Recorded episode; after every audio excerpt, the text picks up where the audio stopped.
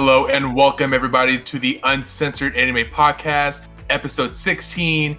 We're your boys, David, Kenny, and Jerry, and today we're going back to the basics. The past few episodes have been really awesome. We've had cool guests come on and talk about, you know, topics related to those guests. Uh, but today we're going back, going back to the basics. We're going to be bringing you a classic episode where we are going to be reviewing My Hero Academia, Heroes Rising, the movie. Oh, is And- it is it two heroes or is it heroes? Which one is it, David? No, I'm just Is, Heroes Rising. is it Heroes Rising? Okay, I, I watched Heroes both Rising. movies because they both have heroes after the colon. How was I supposed to know? It's Heroes Rising. it's Heroes Rising. The Thank new you, the Kenny. new I movie can, Heroes I can trust Rising. Kenny. Yes, I can Yeah. trust. Yeah, I But yeah, we're, we're going to be I'm talking joking. about My Hero Academia, Heroes Rising, and The Great Pretender, which we have been talking about reviewing for a while now. So we Yeah. hope you're all excited. Uh, When did Jerry. we first bring that up, David? I'm trying to remember. It must have been like five or six episodes ago when we were like, "Oh, let's watch case- that." it's yeah, been only a case one and two were out then. So Yeah, yeah, yeah. The last case Yeah. like came out like last week, right? Um, yeah, Yeah, yeah, yeah. which I don't. It says season two, but that's definitely not season two. Let's be told. Yeah. Like that was just all. it's just like a, another arc, yeah, basically, yeah, Yeah. Yeah. like a mini arc. We'll talk more about it, but yeah, yeah. Yeah, okay, we'll so let's boys, it. let's let's uh, yeah, that's great stuff. Got any news, Jerry? We're back. With the- we're back to the basics today, doing a little reviewing. back to the base. doing a little bit of fun. Um, the first thing that Kenny sent a text about earlier is this uh, very interesting, and I'm sure those of you listening probably saw it since it already has a million views in less than a day. Um, but it's this very interesting announcement of Universal Japan's Mario themed theme park. And I, while again, this isn't on the topic of anime, we, you know, we talk about games a little bit here on the podcast too. So we thought it would be interesting to take a little look and see what is going on with that. What do you guys think so far? What I mean, where are you, where are your heads at on this uh, this theme So- park? I'm sure Yeah. Kenny. I've been to Universal Studios Harry Potter World, right? And that's pretty wild. Like I, I, I remember going to that park, and there are other portions of Universal Studios, and I think we spent the majority of that day in just Harry Potter World. It could have been its own theme park. Like that was how, you know, planned out all all the different stores, all the different rides. I think it only had like three rides, but each of them were so cool and so fun that it was like. And so if if Mario World is anything like that one, it's gonna be awesome. Like uh, I know that there are like some AR things that you can do. You have these like little wristwatches, um, and there's an app that you can like play on. And I don't know. I just you know we're in the USA, and we're not allowed to go anywhere. I haven't been out of the house in any significant way since March, um, and this looks awesome. Yeah, It's like December. super awesome. Yeah, it looks really cool. I'm so excited. I I mean, it comes out in February, so maybe I mean, I doubt the state of the nation will be that much better in just two months. Um, hopefully it is, but um, if whenever we are at a state where we can freely, you know, travel wherever, and there's not issues about having to quarantine for two weeks before doing anything. Uh, the first thing I'm doing is going to Super Mario World because it's a dream come true. Um, Yeah. Like like Kenny, I've also been to the Harry Potter world um, in Florida, and it's just like I remember just thinking like, oh, it's like I'm on the actual set of Harry Potter. Like this all looks so real. Like Yeah. it's such a uh, um, you just feel like you're actually like in the movie. So I'm really excited to to have that kind of same experience with Mario, especially since I've been a Mario weeb since I was two, yeah. literally. So I I'm very excited. This man is Super Mario And- out. Next Never. summer, the the Never. Olympics are going to be in Japan. That's true. I didn't even think about that. kid. Oh, oh, they did get yeah, they got pushed They back. got moved, yeah. So We that means it'll be it should be open uh, and and in full swing by the time that the Olympics happen. That's that's honestly kind of wild to think about. I wonder if Yeah, he'll I- do. So yeah, crazy. I'm I just think curious. Mario is a. Uh, I think he's a Olympic ambassador. He is it, with like Goku and stuff, right? Goku, Doraemon, Sonic. Pikachu. Yeah. yeah, I that's mean, Mario pretty and weird. At the Olympic Games. I mean, they've been at the Olympics for the past like what? They've been Olympic years. ambassadors for for years. That's true. That's true. But So- well, I'm excited. It sounds like a really great experience. I feel like it's definitely going to be one of those like major tourist attractions when you hit Japan. Like if you ever have that opportunity, I've never been to Japan. I'd love to go, uh, but uh, uh, yeah, I don't know. It's definitely something that's exciting for those of you probably listening as well. Maybe you'll you'll all get to go out there and hit Japan one day. I'm not sure, but uh, hopefully we all get to go at some point. Kenny, we have to plan a trip, man. We'll have to plan the brothers trip to Yeah. Super Mario World, uh, Universal or whatever. um, all right, well that's sweet. It was a really cool announcement to see. I mean, uh, you said in that earlier, Kenny. I was like, that's really cool. I had no idea this was. E- I'm sure people knew this was in development, right? Like, this was Yeah, not like was supposed to they didn't like open. Ghost announce this, right? Like this wasn't like some. No, yeah, okay, yeah. This has been like in the works for for years at this point. I'm gonna say so. Has to, it's definitely yeah. not a surprise. Wow, this is an early, early drop for Mister Mister Kinney. Uh, but yeah, that makes sense though that there would be a um, that this wouldn't be a surprise. I yeah. early one today. Yeah, I just I didn't I didn't think this was like a ghost drop, but it would have been crazy if this was like somehow somehow they had like been building this this whole time and like no one knew. Right. And today it If was just like just like it hit the internet and they were like, people "Surprise! We've got Mario, guys." Um, that would be pretty wild, but No, yeah. I think it was already supposed to be open, but because of Corona, everything got pushed back. So Oh dang. Okay, yeah. I, I had no idea. That that makes sense though. Well, shoot. Okay, so other than that, a little bit of anime, a little bit of anime news. Uh, obviously, this week, Attack on Titan is uh, it's debuting this week. I believe the new season is Oh, really? airing as of the week of this recording. I'm I'm pretty sure. So we are finally at the moment of salvation. We'll see where the season goes. Uh, those of you who are manga readers may have a little bit of a jump on what we're expecting this season, but I'm excited. I I don't know. I don't know what to expect, so I'm stoked. And David, I'm sure you're still on episode uh season One. two, episode six. Uh, no, I'm just, I don't know. so David will I've not catch up soon. The binge will start soon. Gotta binge it soon because it's time, my man. It is time, and I want you to watch this shit live with me. That would be sick, so we can talk about it. Yeah. Um, yeah. no, the new season's going to be really hardcore. So I'm still excited. It doesn't seem like there's been much info. Rev- I mean, obviously, if you read the manga, you kind of know where we're headed. But the ending, as far as I understand it, is going to happen sort of simultaneously. Do you guys know about this? Yeah, So the uh, the manga's just about over. yeah, Um, and so I believe the and this is the last anime season, and the manga is going to end at the same time. So yeah. There's only a few shows that I can think of the top of my head that really fit that same mold. Um, one is Full Metal Alchemist Brotherhood that did sort of this uh, culminating finale where the anime and the manga came together sort of last minute uh, and collided at the end where they had the same ending but the manga just came out maybe like a week or two a little bit before the anime but they had they had they had the notes knowing where they were going yu yu hakusho also had a similar ending where the anime just barely uh, ended after the manga did. So they uh, somehow kind of came together. I'm sure there are other examples. Maybe Bakuman had a similar situation happen. Um, Kuroko's might have been really close too, right, Kenny? I think where the anime and the Uh, manga. no, Kuroko's Met- There was Kuroko's some. was weird Yeah. Did they? because they had the they had the the epilogue manga as well. Oh, okay, yeah, but yeah. So there's there's been some more examples of this, but it'll be interesting because it means essentially the manga and anime community will unite for a little bit as we reach the conclusion of Attack on Titan, uh, essentially together. Which to me sounds great, um, because I don't That's want pretty dope. Yeah. it makes it easier for us to avoid spoilers a little bit us anime only people Yeah. because essentially the manga uh, people won't know exactly i mean they'll probably know a couple weeks maybe a month ahead but at least for the most part the story will stay probably kind of under wraps until the very end which will be awesome at least in my Yeah. mind so be excited for that and i'm sure we'll have some time to talk about this season as it starts getting the ball rolling and maybe we'll do a big Attack on Titan episode sometime soon because that show deserves uh, a lot of talking points because it's just it's wild.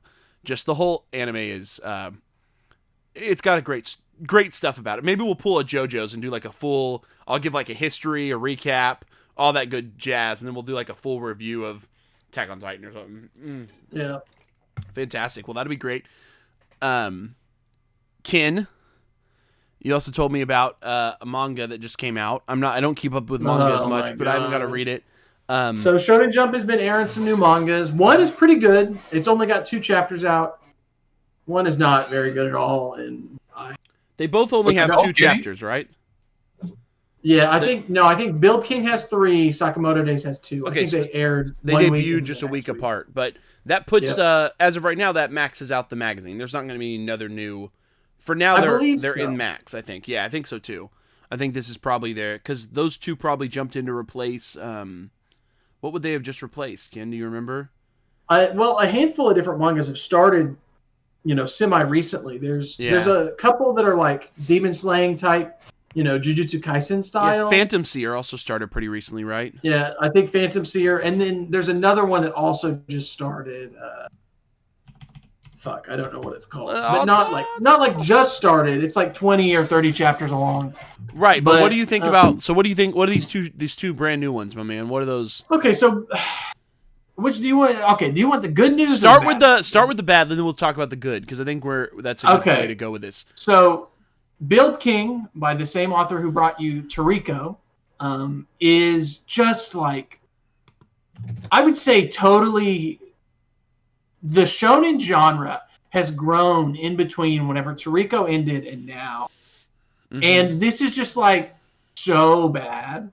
Like, it's it's tropey. It's it's not. It doesn't have terribly interesting drawn characters, and it just is like it makes no sense. Like, Mm. I guess the world is kind of like the world is cool. I like uh, in the beginning it does this little like expedi- In general, manga start with big exposition dumps. right. Um, and a lot of the the the whole point of the thing is that they're build kings, which are structures that are undestroyable. Um, and our two main characters are two builders who are trying to build build kings, right? And one is the younger brother who's actually good at building structures, and then one's the older brother who is shorter, uh, who is building peace. He says, and by building peace, he's just going to be the strongest person in the world. And it's just uh, Very- lame. Very outdated Okay. shonen, kind of not not challenging the genre, not doing Yep. especially when we're living in an era where like Demon Slayer just closed, uh, My Mm-hmm. Mhm. Hero's still running, uh, Promise Neverland just closed. Now we've got Build King. Uh, Mitsutoshi thinks he can just come back. And if anyone is Yeah. a fan of, I like Toriko a lot. Um, if you've ever read Yeah. Toriko, I actually think it's a great manga. Uh, I don't know if the anime was a great adapta- adaptation. And Mitsutoshi, you know, he was in prison for a long time after his first manga. Um, he went to he, you know, he had his first manga, then he went to prison, then he got out of prison, then he did Toriko. Um, so you know, maybe not the most like quality human being, also, but I think Toriko's a really cool story. Uh, the thing about Toriko though is that it it never was made to elevate the genre, and based off what Kenny's saying about Build King, seems like he's just kind of trying to do a, re- a rerun. You know, he's trying to Yeah. use what he knows and do it again, and maybe that is what he's going for. But I guess we'll have to see as this this manga kind of develops, or if it gets canceled. I mean, it can get canceled really fast. It leans into like dumb comedy, like I would say like Dragon Ball style comedy. Yeah. And I think that the shonen genre also has grown past the point where like you can't just like he just would like make poop jokes or people would lose their pants and like Mm, and you're like uh, like this isn't funny. It's funny whenever whenever uh, the girl in Jujutsu Kaisen says, "Are we playing Smash Brothers at this party? Because I'll beat the shit out of you." That's funny to me. Yeah. But like if you're just like walking around and people are just like pooping on things and like losing their pants and you're like like that's not funny. yeah. Like, you also I- have to remember Shimabukuro's like almost in his fifties. He's forty five according to his uh his wiki. yeah. And yeah, I think maybe he's a little outdated with his with his humor is the word I would use. Uh, Maybe he's Yeah. doesn't know how to appeal to 18-year-old boys anymore. Uh, or maybe he's kind of missed the mark there. um, Maybe so. I don't know. It's just like one, the character designs are not very cool. At least in Toriko. Toriko is a cool character design. a, yeah, Toriko. Yeah. Yeah. I immediately noticed that with with Yeah. King is that like he, has he gotten worse? Like is he a worse Well, artist? Like that was my Well- immediate response when I opened them. I was like, I think he's gotten worse. um, Not necessarily, because like I said, whenever they do the exposition dump, there's this two-page spread of all these build kings, Mhm. and all the structures look really cool. I do think that like that part looks cool, but then like he just has I mean, this these dumb. character designs are dog. Yeah, Build King. Yeah. Okay, but Kenny, do you think Shimabukuro drew the backgrounds? If you know, I don't know. for anyone who has a bit of knowledge about mangaka, um, generally, especially when they're an established one like Shimabukuro, uh, most likely he has a team of like three to five very young assistants that are doing all of the background art. Uh, generally, what happens in these manga is like um, the the main artist like Shimabukuro might do a quick sketch, but most of the detailing and the effective work is done by assistants that are working on it. And generally, what Shimabukuro is drawing is the foreground characters, right? He's drawing everything Yeah. in the foreground. Um, so if the foreground characters look like ass, but the backgrounds look great, that means he's got a great team of assistants. But it means that he's not really put, putting up uh, his best work. Is probably what's happening. Yeah, it just like I don't know. Whenever Let's give it a couple more first couple- chapters. Yeah, whenever you read the first couple chapters of a shonen, the most important thing I think is that you need to make your characters really visually distinct and exciting to look at. Yeah. Um, I think that Jujutsu Kaisen did that really well. Mm-hmm. Um, I think that Haikyuu did that really well with Kageyama and Hinata. Um, I think that uh, I don't know. There's a lot of One Punch Man. Yusuke Murata's One Punch Man Mm-hmm. is great because Saitama is so visually distinct that it makes that exciting. And then obviously, you know, the it's hilarious. But yeah, it's like they just seem like bad knockoffs. Yeah. Toriko Toriko is visually distinct, right? Coco and Sunny are visually distinct and cool characters. Yeah. And uh, these two guys, uh, I don't even know their names. I we got to give it again. I think we got to give it a couple more chapters. He's obviously a really established author, but you also have to remember that other than Toriko, most of his other shit has been not exactly failures, but not great. Um, is the best Yeah. way to put it. So you know, maybe Toriko is just a luck of the draw kind of thing, and uh, we're seeing the real the real Shimabukuro come back around for this. um, so we'll have to see. I'm curious. Yeah. I, I'm gonna probably read the first couple of chapters after a couple chapters are out and see if what I think about it. But uh, David, are you plan to How read many it are out well? right now? Just three, I How many think. chapters are out? Three, Just I think.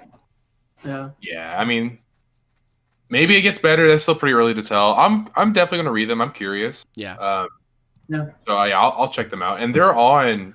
Um, they're all distributed through Viz. Yeah, Yeah. Every every Yeah. weekly Shonen Jump manga that runs in Japan right now, Viz has uh, Viz has a contract with, I believe, right, Ken? I, I'm pretty sure they're yeah. all. they they they're run, all they being- run Shonen Jump. Yeah, we essentially get the entire Japanese weekly Shonen Jump released legally online.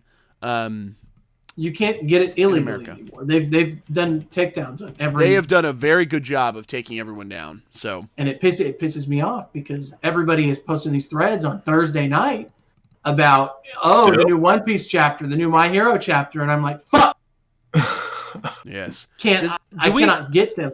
Okay, so Shima But Bakuro, great. He's got a shitty new manga out. Don't don't watch it or don't read it, people, if that's not Yeah. what we're thinking. But Yeah. now this In other three one, or four weeks, if it gets better, I'll tell you. right? Now, yeah, we'll catch back up and see where we're at. Now this other one seems to Yep. everyone who's read it so far is giving it a positive review, and I can't find a damn thing about the author of this other manga. So this other manga is called Sakamoto Days. It's a co- Yep. comedy. It's a so Action the comedy? main char- It's an action comedy. Yeah. Yeah. okay. Um, Uh, brief synopsis, Kenny, without spoiling too much. Uh, the main character is a retired hitman, and he brings in a new, uh, a, a young hitman is sent to kill him, and instead of killing him, he joins up with him and starts studying under this old retired. He's supposed to be the best hitman ever to ever to live. Right. Mhm. And uh, Yep. to my knowledge, this is a totally new author. I can't, no matter how much I've searched his name, I can't find any information about like did he work as a.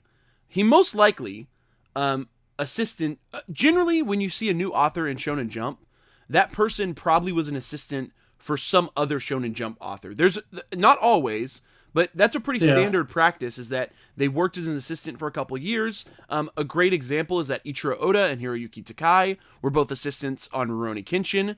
Um, so before writing One Piece and Shaman King, they both worked on under Nobuhiro Watsuki and did uh, Rurouni Kenshin. I just saw another uh, interesting example that um, the guy that wrote Beelzebub. If you guys have ever heard of Beelzebub, we're gonna actually talk about him in a Mhm. minute because he has a new manga also in Shonen Jump. The guy who wrote Beelzebub, he was an assistant for the author who wrote Psyren when he was doing his run of Psyren, um, which we've talked about briefly on the podcast. But essentially, it's just a pretty common practice. But I can't find anything about the guy who wrote Sakamoto Days. So this guy is Yeah. uh, His- seemingly just a n- totally new author on the scene. The eyes kind of look like Suzuki. um, Yeah, Yuto Suzuki, David. Yes. The eyes kind of look like fairy tale, if that makes sense. Maybe okay. Like, like the way he draw, but I mean, you know, yeah, people draw inspiration from everywhere. So you know, for all I know, he could be a fairy tale fan. And, Yes. but Um, and so like, oh, here's another interesting. So, uh, the guy who wrote, okay, so great Sakamoto Days. Check it out if you want. I we don't really have much Yeah, else to say about fun. it other than it's Two fun. chapters It's fun. Two chapters out. Give it a shot. It's a new author putting a new work out there. Definitely give it a shot. As well better as than Build King. the other two things I want to briefly talk about are there are two other manga currently running that started this year. And uh, uh, the other, there's a bunch of other new manga on Weekly Shonen Jump. Go check out all of them. A bunch of them are by new authors, to my understanding. They're authors who this is their first series. So there's a ton of great sh- um, uh, shonen. Kenny, correct me. I'm going to name a couple things like Undead Unluck, Phantom Yep. Seer, Our Like Blood. Oath, um, Mori. Mori King, um, Me and Roboco uh, Maguchan, God of. Destruction, um, Mashle, Magic and Muscles, um, a lot of uh, gags. These are a lot of gag months. uh, and then a Gravity Boy. So there's a couple. There's most of the new. These are all new manga by, from what I can tell, new authors. These are new authors to Weekly Shonen Jump, and it is the time now. And we've talked about this before, but the slate is hella clean right now at Weekly Shonen Jump. The slate has been wiped, and uh, Yeah.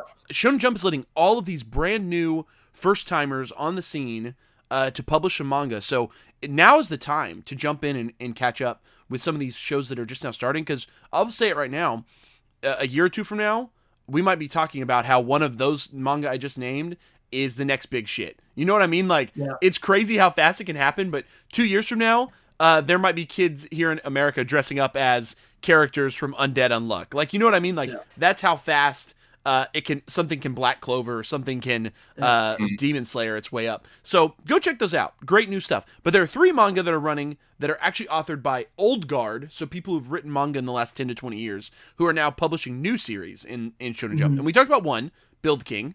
Um, there's two others. David, uh, I don't know if you maybe have even read these, but Kenny, I'm sure Kenny has. Um, so there are two. Ayakashi Triangle. It might be my and list. There are two. Yes. So first, Kenny, yeah, you nailed it. Ayakashi Triangle. Ayakashi, and then Hard Boiled Cop and Dolphin. Yes. So Ayakashi Triangle. Um, Kenny, I don't know if you know the uh, brief, like a brief synopsis of this one, because I have not I read don't. it yet. Uh, so Ayakashi Triangle is one of the manga, and this is being written by an author named Kentaro Yabuki, uh, which I know best from the manga series Black Cat, which ran from 2000 to 2004. It also had a short mo- uh, anime series that ran as well that I know. Um, watched it when I was young. And he had a follow up manga that I don't know much about, but a bunch of other weebs do. It's a manga called To Love Ru. Um, I'm sure you've heard of it. If you're a manga fan, you may not have read it, but it's kind of a gag, uh, also boobies type of anime. Um, totally worth a shot if you're into that sort of stuff. Um, but so Kentaro Yabuki has this manga, Ayakashi Triangle. We're a little out of the loop. David, I assume, is also out of the loop, but uh, seems to be kind of in the same zone as. Uh, you know what's kind of popular right now, which Alyssa and I have noted? A lot of shonen series are kind of taking on the whole like, uh, not exactly like magic, but uh, like spiritual, right? Like uh, Yeah. demons, monsters, uh, spirits, this kind of thing. So you know you've got Right. Demon Slayer, even Promised Neverland to an extent, uh, Black Yeah. Clover. It's so Jujutsu Triangle, Kaisen. Jujutsu Kaisen. It's all Ayakashi Triangle, sort of in the same uh, realm, fantasy, and it says romantic comedy as well. So. Of Seer is like that as well. Oh, okay. See. Oh, yeah, I knew that. Alyssa told me about Phantom Seer as well.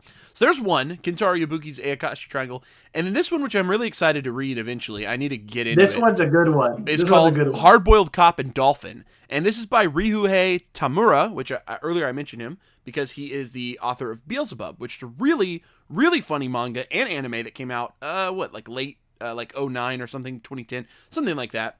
Uh, it was either in the late or early, like maybe 2011, 2012, something like that. Uh, really funny series about the the de- uh, Satan's son essentially being left on Earth with a with like a the rowdiest high schooler, and very funny anime. If you've not had a chance to go check it out, I think the anime did a good job with its adaptation. There is a bit of filler, I believe, and it doesn't have the true ending, but um, worth a worth a go if you like if you like gag, you know, if you like Gin- Gintama that sort of stuff. Beelzebub is right up your alley.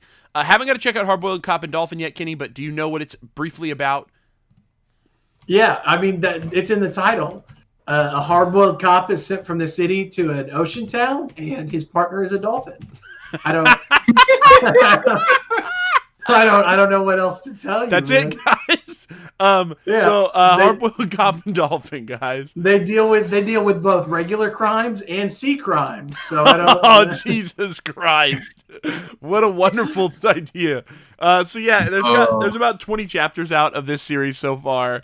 Definitely, it's really good. You It's should probably funny. I could I could bet with Ryuhei's track record, I bet he'll la- I, I bet it'll last a pretty good amount of time. Um, he's a very funny author, and um, he I, I just based off the other offerings in Jump right now, he's probably going to kind of take the lead. If I had to guess, in the comedy side of the manga, uh, you know, the magazine always has a strong comedy series running. Um, and Yep. with Kochikame having ending many years back, Gintama also being gone from the manga, those two were definitely like mainstays in the comedy side. And then Saiki K also has ended, which was another pretty prominent uh, comedy series. We've had a couple of others over there, like Sket Dance, uh, that were heavy comedy shows that lasted for a long time. Um, so I expect Hardboiled Cop and Dolphin to probably etch out that area, unless one of those other newbies are able to take some of the ground from him. Um, Yeah. Which might happen, but Ryuhei is just an established author. He has a great style. I, I don't expect him to, unless he really slips up. I don't think that he is going to uh, really get. I, I, he'll probably be in the mon- in the in running in Weekly Shonen Jump. Uh, my guess is long enough to get an anime. That's what I'm thinking, but uh, we'll have to see where that goes. Great. It's pretty and, and it's pretty funny. Hardboiled Cop and Dolphin is pretty funny. Yeah, and so check that one out as well. And so that is sort of your weekly Shonen Jump recap as well. Uh, you know, Well- didn't mean to. What? Kid? There's one more manga update I want to talk about. Okay. Oh, I didn't know about this this week, this week in One Punch Man, for the first time, Yusuke Murata drew the number one hero, Blast, and it was the coolest double page spread in so like One Punch Man. First of all, David, are you caught up it- on One Punch Man? Is semi. I, I'm not too far behind though. it Okay, comes yeah, out that- I knew semi you were- I thought you were irregularly. It it. might be it might be bi-weekly. I don't know. It's Mhm. semi irregular. Or and so it comes out whenever it comes out, but man, Yusuke Murata one is such a talented manga artist. I cannot believe the how beautiful some of his pages are. But having Blast finally drawn in the manga was and there weren't even words. Like the old like you didn't even I didn't even at first know who it was. I was like, who is this guy? And it just says blast on his belt, and you're like, it was just Damn, one, now I of need, the, now I need to catch up. Damn one it. of the greatest moments in manga, man. looking I- at uh looking at uh one's version of Blast. Uh, yeah, go ahead and go ahead and do a side by side real quick. I Uh, just did, Blast, yeah. One Punch I looked it up myself, but yeah, that's pretty impressive. But I really like I like one's version better than Murata's version. Oh, yeah. You like one's version? yeah, dude, it's pretty good. dude, Oh my god. dude, one's a I'll hold up legend. from seeing it. Yeah, David, you're gonna probably. Ca- I'm uh, gonna wait till I catch up. I'll I'll, I'll read it. okay, cool.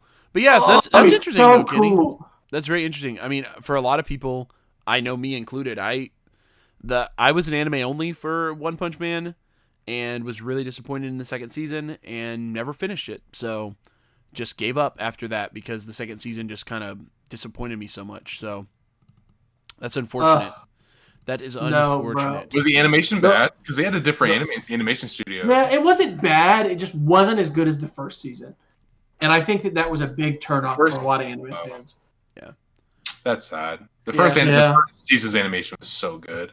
Just That's it- that's exactly it. it's just like Yeah. Seven The Deadly first Sins, season- dude. Like I've tried to Yeah. finish this new season of Seven Deadly Sins like three times, and it's just like every time we watch an episode, I'm just like, I'm just like, this is like this. I'm like, this legitimately feels like a joke. Like I'm like, why is this happening right now? And I just turn it off. the and I first can't season it was just so good, and yeah. it- but let me tell you right now, the One Punch Man manga has not disappointed any week ever. Whenever it comes out, it is so well drawn. The fight choreography is so cool. It, you could almost use it like a flip book. Um, speaking of Chainsaw Man this week, I don't even did it have words? were there Let's- even eh, words? eh, eh, There don't- were okay. Uh, guys, don't spoil that. Don't spoil Uh, that shit. I. There were no- listeners, listeners, if no you guys read Chainsaw Man, which hopefully you do at this point, we've talked about it so many damn times on this damn podcast. Um, hopefully you're reading it, but uh, yeah, it's pretty. I am not caught up, so I'm not letting them spoil this for me right now. Um, It just gets better and better. That's all. That's all I'll Yeah. say. Jump Festa this month now. don't s- you. Oh People- yeah. When is it? When is it? this month. I think the 13th or the 19th. Yes. I don't know. So for those of you who are Uh, unaware that are listening, there is a festival that happened. A festival. It's not really like a festival. It's like It's a Um, convention. yeah. Imagine like you know like I like Apple does like tech conferences. So like J- Shonen Yeah. Jump always does something called Jump Festa. Um, it's sort of uh, here on its wiki. It's defined as an annual party or exposition. Um, that's just all about all the new stuff that Shueisha's bringing out each year. And uh, generally, if you're unaware, they'll bring uh, either like short versions or like OVA pilot versions of some of the new anime that they're planning to, uh, pi- you know, get sell off, whatever it might be. So you can actually go all the way back to, I believe it was Jump Festa, maybe in 1999, something like that, or 1998, something like that, uh, where they had created an OVA for One Piece that predates the Toei Animation One Piece because Production IG made the the like the pre version, and then the series got purchased up by Toei, and Toei made One Piece. You, so you'll see this happen. Toriko has a Jump Festa a variant that was not by Toei, also by a different. I think Ufotable made uh the Toriko. Did you know this, Kenny? I think the Jump The OVA? Festa. I think the Jump Festa OVA of Toriko was done by Ufotable, which is it's beautiful Oh. and the Toei version of Toriko, the hundred and you know something episode episode anime of Toriko, not good. Uh, I mean, it's good, it, but it's not as good as the Jump Festa version. It's not Ufotable. No. Yeah. So uh, every year they kind of do that, and right now the Last year rumor. they- Yeah, last year they had Jujutsu Kaisen at the show, and people are thinking maybe they're gonna have Chainsaw Man. I'm just, you know, Really? I mean, looking at the lineup in the sh- Weekly Shonen Jump, the only series left with anywhere near as much content enough, the only series that doesn't have an anime already that has anywhere near enough content to make an anime is Chainsaw Man. There's nothing else left. Like everything else is too new. The under 50 chapters new. So it's like Yeah. the like it's i- if it's not Chainsaw Man, then it's just going to be like a who knows what. Maybe they'll show off stuff like I'm sure they'll probably have like Promised Neverland season 2 stuff. I'm sure they'll Yeah. have stuff like Demon Slayer season 2, My Hero season 5. I'm sure they'll show off some more of that stuff because I Yeah. kn- I know that's their big shit. JoJo's maybe. But hope oh probably uh, no, they might save JoJo's for later, but it would be nice to see JoJo's event coming, man. Yeah, JoJo's oh is- yeah, I forgot. JoJo's has its own event. uh, but um, yeah, I, I think that it's uh it's interesting, but I, I do expect so that event does happen this year on J- December nineteenth and twentieth. So uh, in just a couple weeks, and we'll definitely report back. So uh, be on the lookout for our episode that'll probably drop on the twenty fifth of December because we'll most likely be reviewing what all happened at Jump Festa that weekend. So uh, be on the lookout for that, boys. Uh, listeners, you guys are not all boys, I hope. Um, okay, uh, but awesome kenny. I hope that they do that. So there we go. Let's uh let's start let's get moving in another direction. I think that that was all the news we have this week right? Yeah.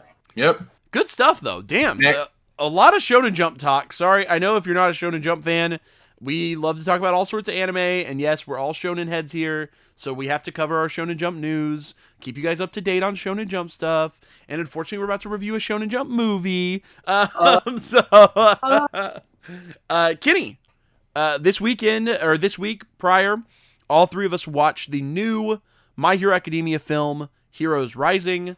Um, so Kenny, what what was um, My Hero Academia Heroes Rising about, bud? So first of all, My Hero Academia Heroes Rising came out one before Hawks was introduced in the anime, before Endeavor got the injury on his face, and before a very big spoiler that I'm not going to spoil because it's only a couple sentences in the movie occurs. So there are some spoilers in this movie. Uh, not now, obviously. If you're caught up on the anime and you may not even notice, you'll you'll go back one day and watch this movie again, and you're like, "Wow, they mentioned that here." Um, Yeah, that was weird. I noticed that. Here-. Oh, yeah. Oh, yeah. And and the yeah, yeah. our yeah yeah. So uh, for our audio listeners, I just did something very bad on screen, so just don't uh, don't watch that that little bit. Jerry was looking away, so he didn't know what I just uh, did.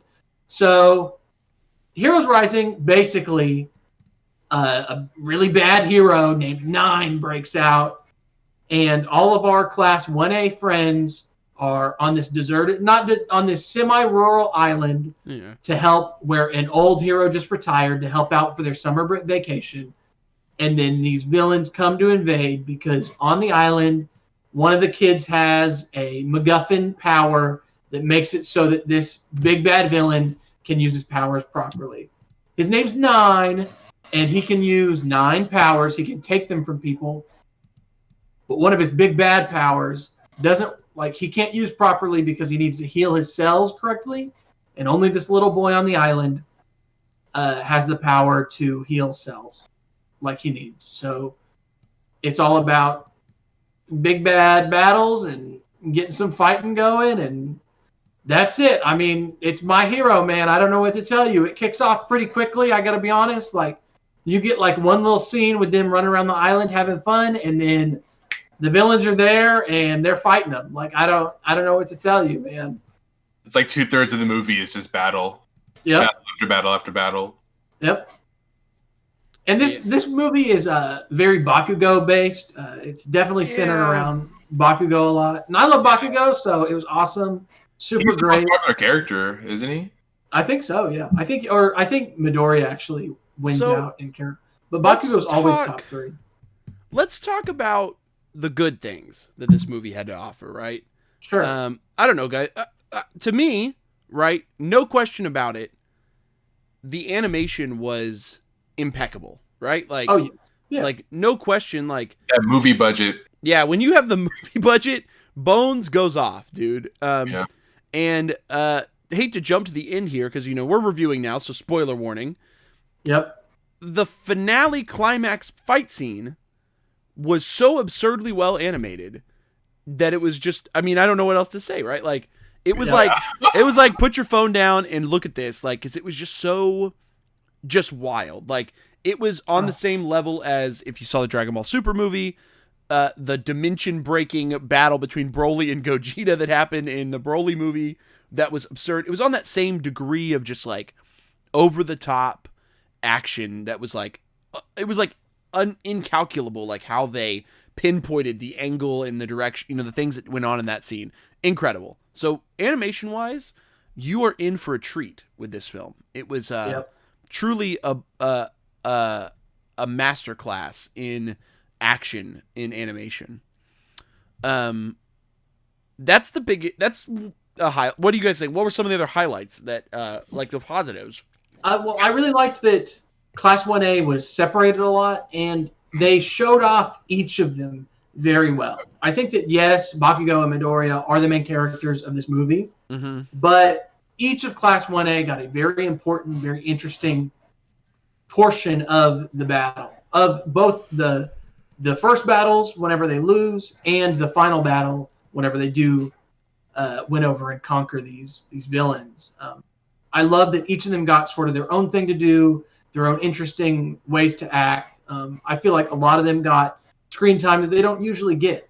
Um, especially people like uh, Shoji. Uh, I really like Mhm. Tsukuyomi or uh, I like Aoyama a lot, and he got an interesting and uh, Yaoyorozu. They all got very cool stuff, but yeah, I think Tokoyami one of my favorite. my boy heroes. my boy Tenya got a really good fight in this movie yeah, Tenya, Tenya and Todoroki both got a very cool fight. yeah Um, Ashido, she got a lot of stuff. I was surprised Yeah. by Mina and Tokoyami getting like the two of them fighting. fight? Yeah, the, it was just the two of them alone getting essentially like a portion of the major fight at the end, which I thought was um Yeah. kind of impressive for the two of them. Which I guess they're two of the more popular Class One A characters, so maybe Yeah. that's where it comes from. And that like obviously the main fight was always going to be like Ochaco, Bakugo, Ti uh, Deku, and then Todoroki and Tenya because those are like the really popular ones. But uh, they Right. kind of took they took uh, Tokoyami and Sero was like way more involved in the final fight than I thought. Well, he said, I think- Horikoshi really likes Sero. Hmm. Um, he, I think, uh, in the manga, in the first volume, Sero was the first character he designed, the first hero power he came oh, up yeah, with. yeah. was a dude that shoot tapes out of it, tape out of his arm. But um, I know that I I don't know. I really like Sero too. I think that he has one a really really cool power Mhm. that is underutilized somewhat, and I think that we, I hope that we get a lot more use for him in the future. Wow. Um, but yeah, I think it was very cool that he he had a lot of stuff to do in this in this movie. Hmm. Yeah. Yeah, no, yeah, I like that a lot. Uh, I I think that it's interesting because Um, I I believe now, Kenny, you might know more, but I think Horikoshi was involved at least in a little a small capacity on this film. Yeah, Maybe he was also He involved wrote- in the last one. I think he, he he's written all of the movies. Are- mm, It says it, it in the credits. Man. Wikipedia does not say that he wrote it, but What do you mean? It, I, I he's not credited as a Maybe writer. like original story. He's not Yeah, I think credited as he's a like- writer in any capacity on Wikipedia, but that may be an error. Um, they credited it I to think- someone else. uh, well, I think that he like I thought he the does last story. movie. I thought the last movie he wrote, but not. I didn't think he wrote this one. But uh, maybe a viewer know. can even pretty sure- correct us. I, I'm under the impression that um, Hmm. he was not credited as a writer for this film. Um, Oh well, Actually, based off a brief, according to Wikipedia, the same guy actually wrote this movie and the last movie uh, as the lead writer. Yosuke Kuroda. Yosuke Kuroda, yeah, uh, pretty established anime author. He he's written screenplays for a lot of anime, is what I was going to get at. Um, but it does say that there that uh, Kohei was a chief supervisor slash supervisory role over both films. So I wonder if it's more of like uh, Kuroda wrote the script, but Kohei provided input. Uh, you know, said yes, no, things like that. Um, probably similar in some capacity to the way that Oda interacted with some of the later films in One Piece. You know, um, yeah, Stampede and that stuff. Uh, Oda was involved in the the the process of that, even though they're they're written by someone else, not Oda technically. Um, I do think that Kohei was probably involved in the overall development of these films in a way that makes them feel a little more natural. Uh, not completely. I think Two Heroes fits a little more comfortably into the timeline. This one, I think Heroes Rising didn't really like the timeline doesn't really work out perfectly for this film. They kind of do some things that are like like Kenny said. I mean, there's like some spoilers and you know maybe it doesn't really fit perfectly exactly where it should, which is kind of like between season 4 and season 5 in some ways. yeah. But um I don't know if it really fits perfectly there. But uh it does its best. Um Supposed to say, I think in the movie they say that it's their it's like their summer assignment yeah. is that Yeah. they're on this island. Same thing. I mean, I think that's the same thing they did with the first movie, right? It was like sort of Yeah. their in between season two and three or something. Uh, sort of their their summer summer fun. Um, Which makes me nervous about this next one, yeah, this next movie, because there could be some intense spoilers if, if they're going to go by the same. Uh, like summer idea. yeah, because there's a lot. Uh, uh, yeah, Yeah. yeah, that's. I fine. mean, yeah. they'll figure I, it out. I don't know. We have to see it. I mean, I I, personally I- I- prefer. I don't know if did you guys see One Piece Stampede? Yeah. no. Okay, well, shit. Well, viewers at home, maybe you guys saw it. To me, I like it when anime movies don't fit in the storyline. like, I would rather it just be its own thing. Like, Yeah. um, I don't Yeah. really like that they're trying to sort of canonize the two films that have come out, or at least try to make them Yeah. fit somewhere.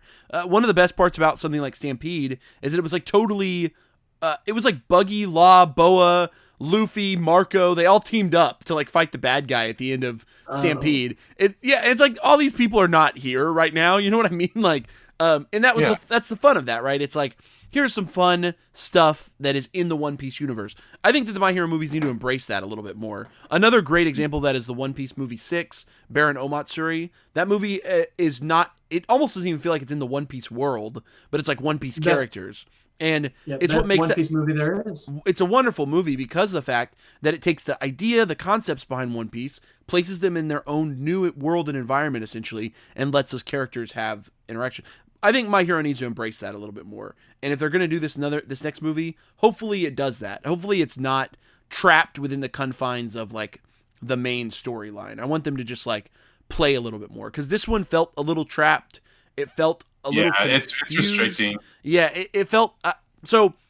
Getting into the bad a little bit about this movie, um, I, I described this film as a really bad uh, Bakugo fans fan fiction uh, film because that is what to me this felt like because uh, it just it just kept sucking Bakugo's dick like the whole movie. So like if you're a Bakugo fan, this was probably like the biggest like uh, fan service you've ever gotten because honestly, Horikoshi, uh, other than at least if you're an anime only, like your main eh, like Bakugo thing is like when he got kidnapped.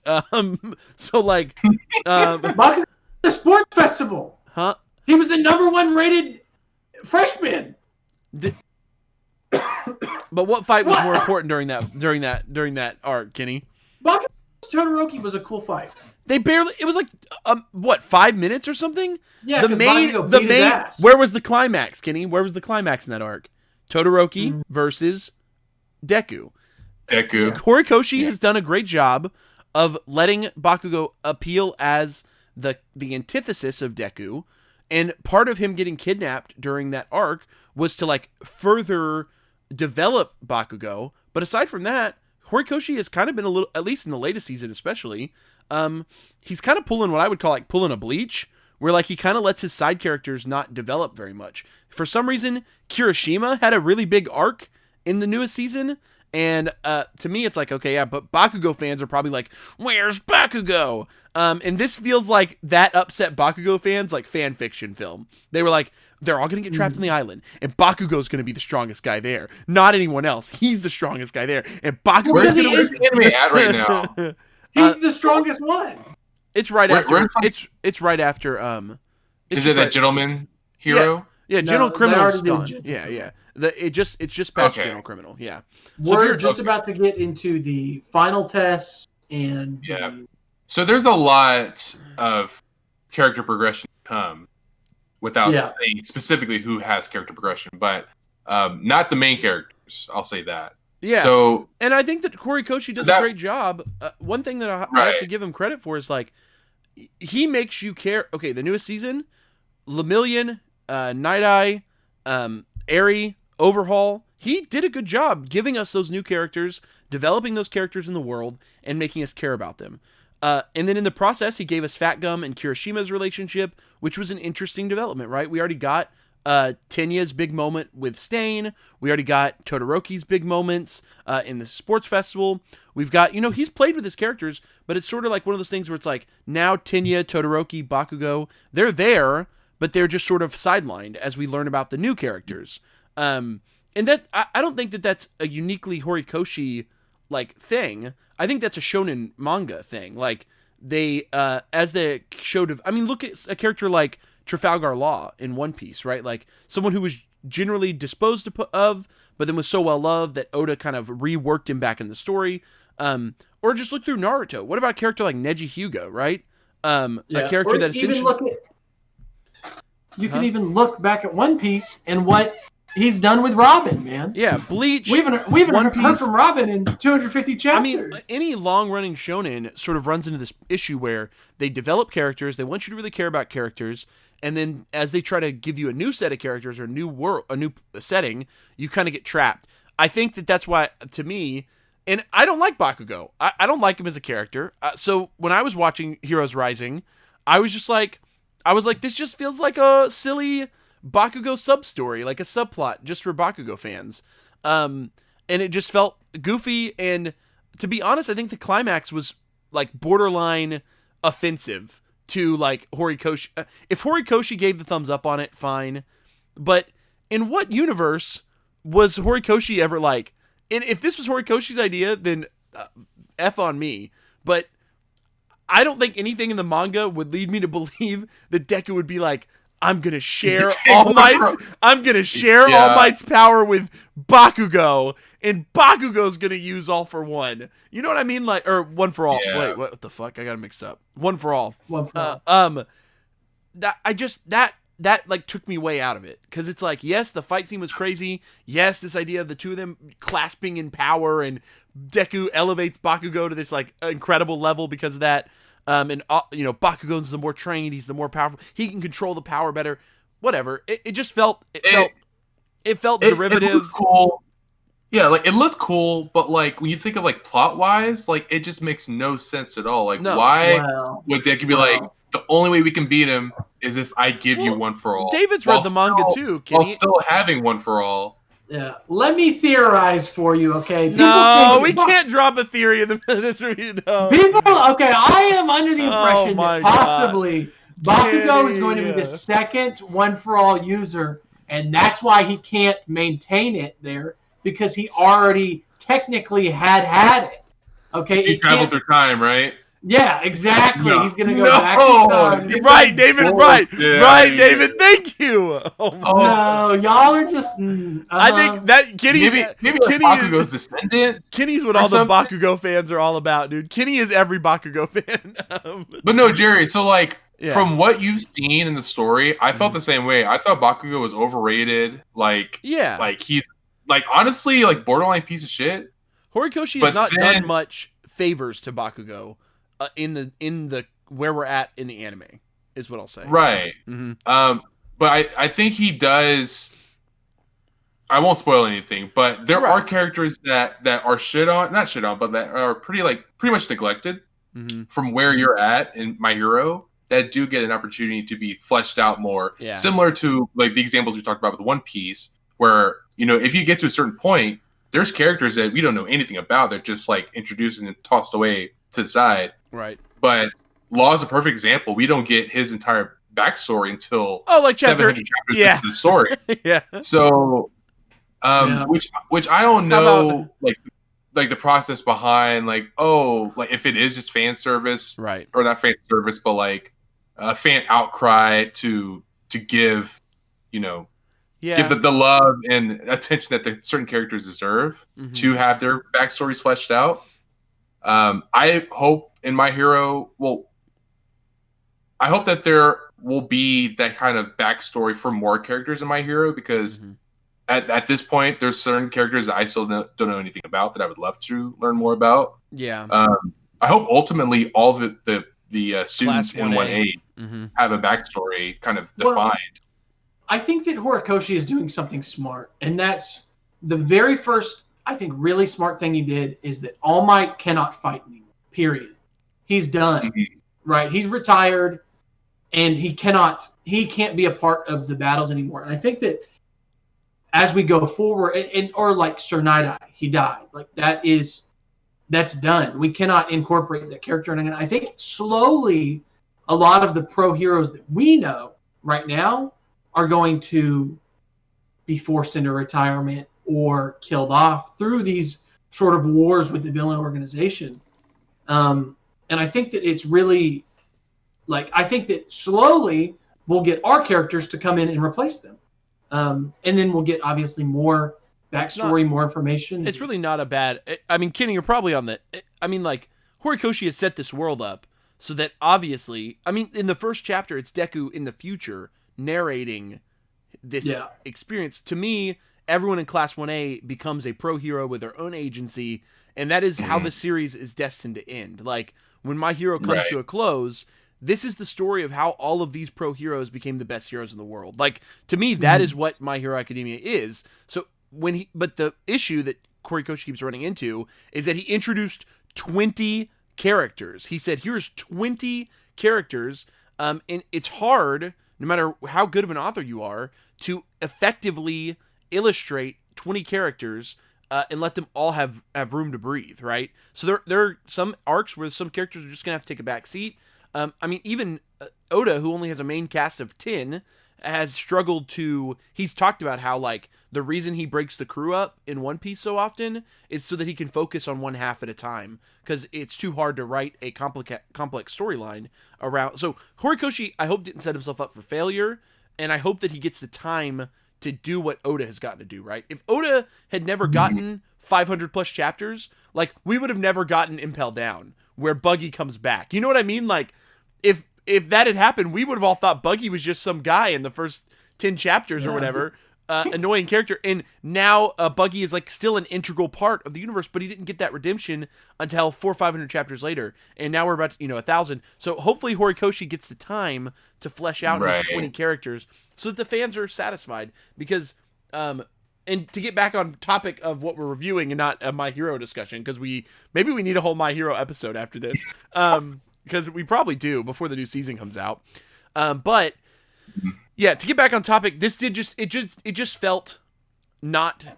Uh, I, I hate to say it, like just not authentic to like what was being accomplished. It, it just felt like the whoever was writing this really wanted Bakugo to have a moment, and and or they felt like this movie would sell better if Bakugo was uh, front and center. And I don't want to be that guy like that's like the integrity of this film was like trashed because uh, they wanted it to sell more. And obviously they wanted to sell more. They're a fucking company that is making this stuff to make people Bakugo is a wildly popular character from the series. Like insanely popular for what I can tell is no reason. Um so they're going to obviously bank on his ass and this story was written it, it was a I mean it was a money grab. That's what this movie felt like to me. It was how can we make the most epic fucking fight scene to make all the shonen fanboys shit their pants and put Bakugo in the lead and not have to I mean Deku's the lead, but Bakugo essentially being literally just explain to me this. The scene where 9 is rocking Deku's jaw instead of a pro hero or someone else coming to save him, who showed up to save his ass? Bro. Motherfucking Bakugo. Katsuki, One, okay. Katsuki Bakugo, and I was like, I was sitting there, Obviously, bro. He was Bro. the only one that beat a, a villain right then. Okay. how did he do that?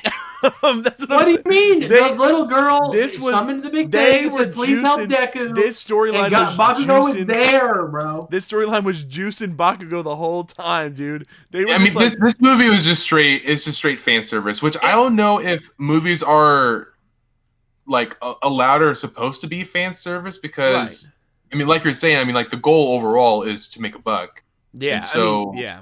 This movie was to be upfront. Like, you don't make an anime movie with the intention of like making some like.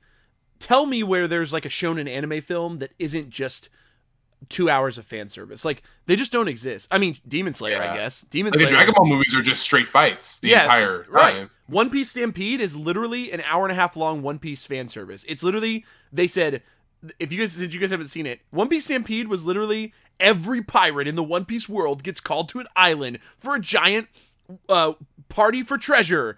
Um, and now they're gonna fight it out. And literally, it was like every character was there, like characters that absolutely That shouldn't have sounds been there. dope. It was it was a blast. Um, and that's what this was. Because at the end of the day, I can criticize the storyline. I can tr- criticize any of it. This movie was fucking fun, right? Yeah, yeah. Kenny, this is I'm back to you because I know you love this Uh, movie. This movie was awesome, and whatever they're saying bad about it is just wrong. Uh, This movie, Uh, I If love you I love like- Bakugo, and he's awesome. Uh, he melts a mountain. Uh, and He then does! throws He melts the- a Fucking melts mountain. that mountain. what? He the- melts a whole fucking mountain. Okay. Okay, so at the end of the day, this is a movie that if you are a fan of anime films and a fan of of things like that, like if you're a Your Name or you're looking for a high quality, well developed film that exists in in its own thing, then you you've made the wrong choice to watch Heroes Rising. But if you just like My Hero and you want to spend two more hours watching all of Class 1A jump around and fucking bust villains' heads, then this is exactly what you need to watch. This is the movie for you. Um, because that's all it was. I mean, it was Class 1A is on an island without any pro heroes. Um, like the whole setup is just literally an opportunity for us to hang out with Class 1A for two hours and watch them use their superpowers and play with the people. And the villain is is shallow. He's, I mean, he's like um, He's basically all for one. yeah, he, Yeah. he's yeah, he all for one ripoff. Walmart brand all for one essentially um which was like eh, like you know what i mean like i just couldn't get uh, it's not that he was a bad villain he he was just poorly This is not original though. Like in the Right. context of My Hero, like Yeah. that that villain already exists. yeah so that was Yeah. It silly was to me Literally Walmart, My Hero, uh, all for one. yeah so instead of unlimited powers he can only get nine powers so they named him nine um yeah like Yeah. i I, I do But- think the, the the hair the hair lady had a cooler power. Slice, The- Slice was pretty dope. The Well, the Chimera, Chimera's design was probably my Yeah. favorite villain Yeah. design. i'll give out chimera yeah. david i don't know how he wasn't dead explain to me they froze they froze his Chimera's in, strong. they froze his inside todoroki grabbed his mouth and froze his inside solid i am concerned i was i looked at it i said he's dead i was like there's He's- no way and then at the end they see him walking off and i was like what the fuck i was like Yeah. his, his internal organs were frozen solid um you don't just that un- Chimera flame. oh I don't my know. Bro Cry i was frozen. I thought Todoroki just fucking murdered that man. I thought he was dead. I thought he was full on dead. Um, also the the girl with the hair, she was clearly a uh, an homage to Medusa from Marvel Comics. Um, I don't know if you guys know about Medusa, but maybe some of my listeners do. I immediately, the moment I saw her, I said, "Oh, that's Medusa." Um, Medusa is one of the Inhumans, and she has like same color scheme, same thing, and her hair is like how she fights too. So I think that I I think that Oh, really? Like Yeah. it turns into blades. yeah, yeah, it sharpens up and fight. She fights Wow. with it. Like seriously, I think that even if it wasn't intentional, I think it was probably intentional. I think that it's it was an homage or some sort of um, nod to the Marvel Comics character, if I were to guess. But um, Yeah. the the color design was just way too close for it to be coincidental. I think. Um, but yeah, so I mean, I think that at the end of the day, like those two characters were cool. Nine was pretty goofy, the, and the other guy that Bakugo just kind of creamed and was in jail the whole movie. Um, oh, mummy. yeah, Mummy. that that guy was meh. Um, yeah, I mean, I think that the stakes, the stakes were, and that's what made this movie constantly kind of feel off. Is just like the stakes weren't there.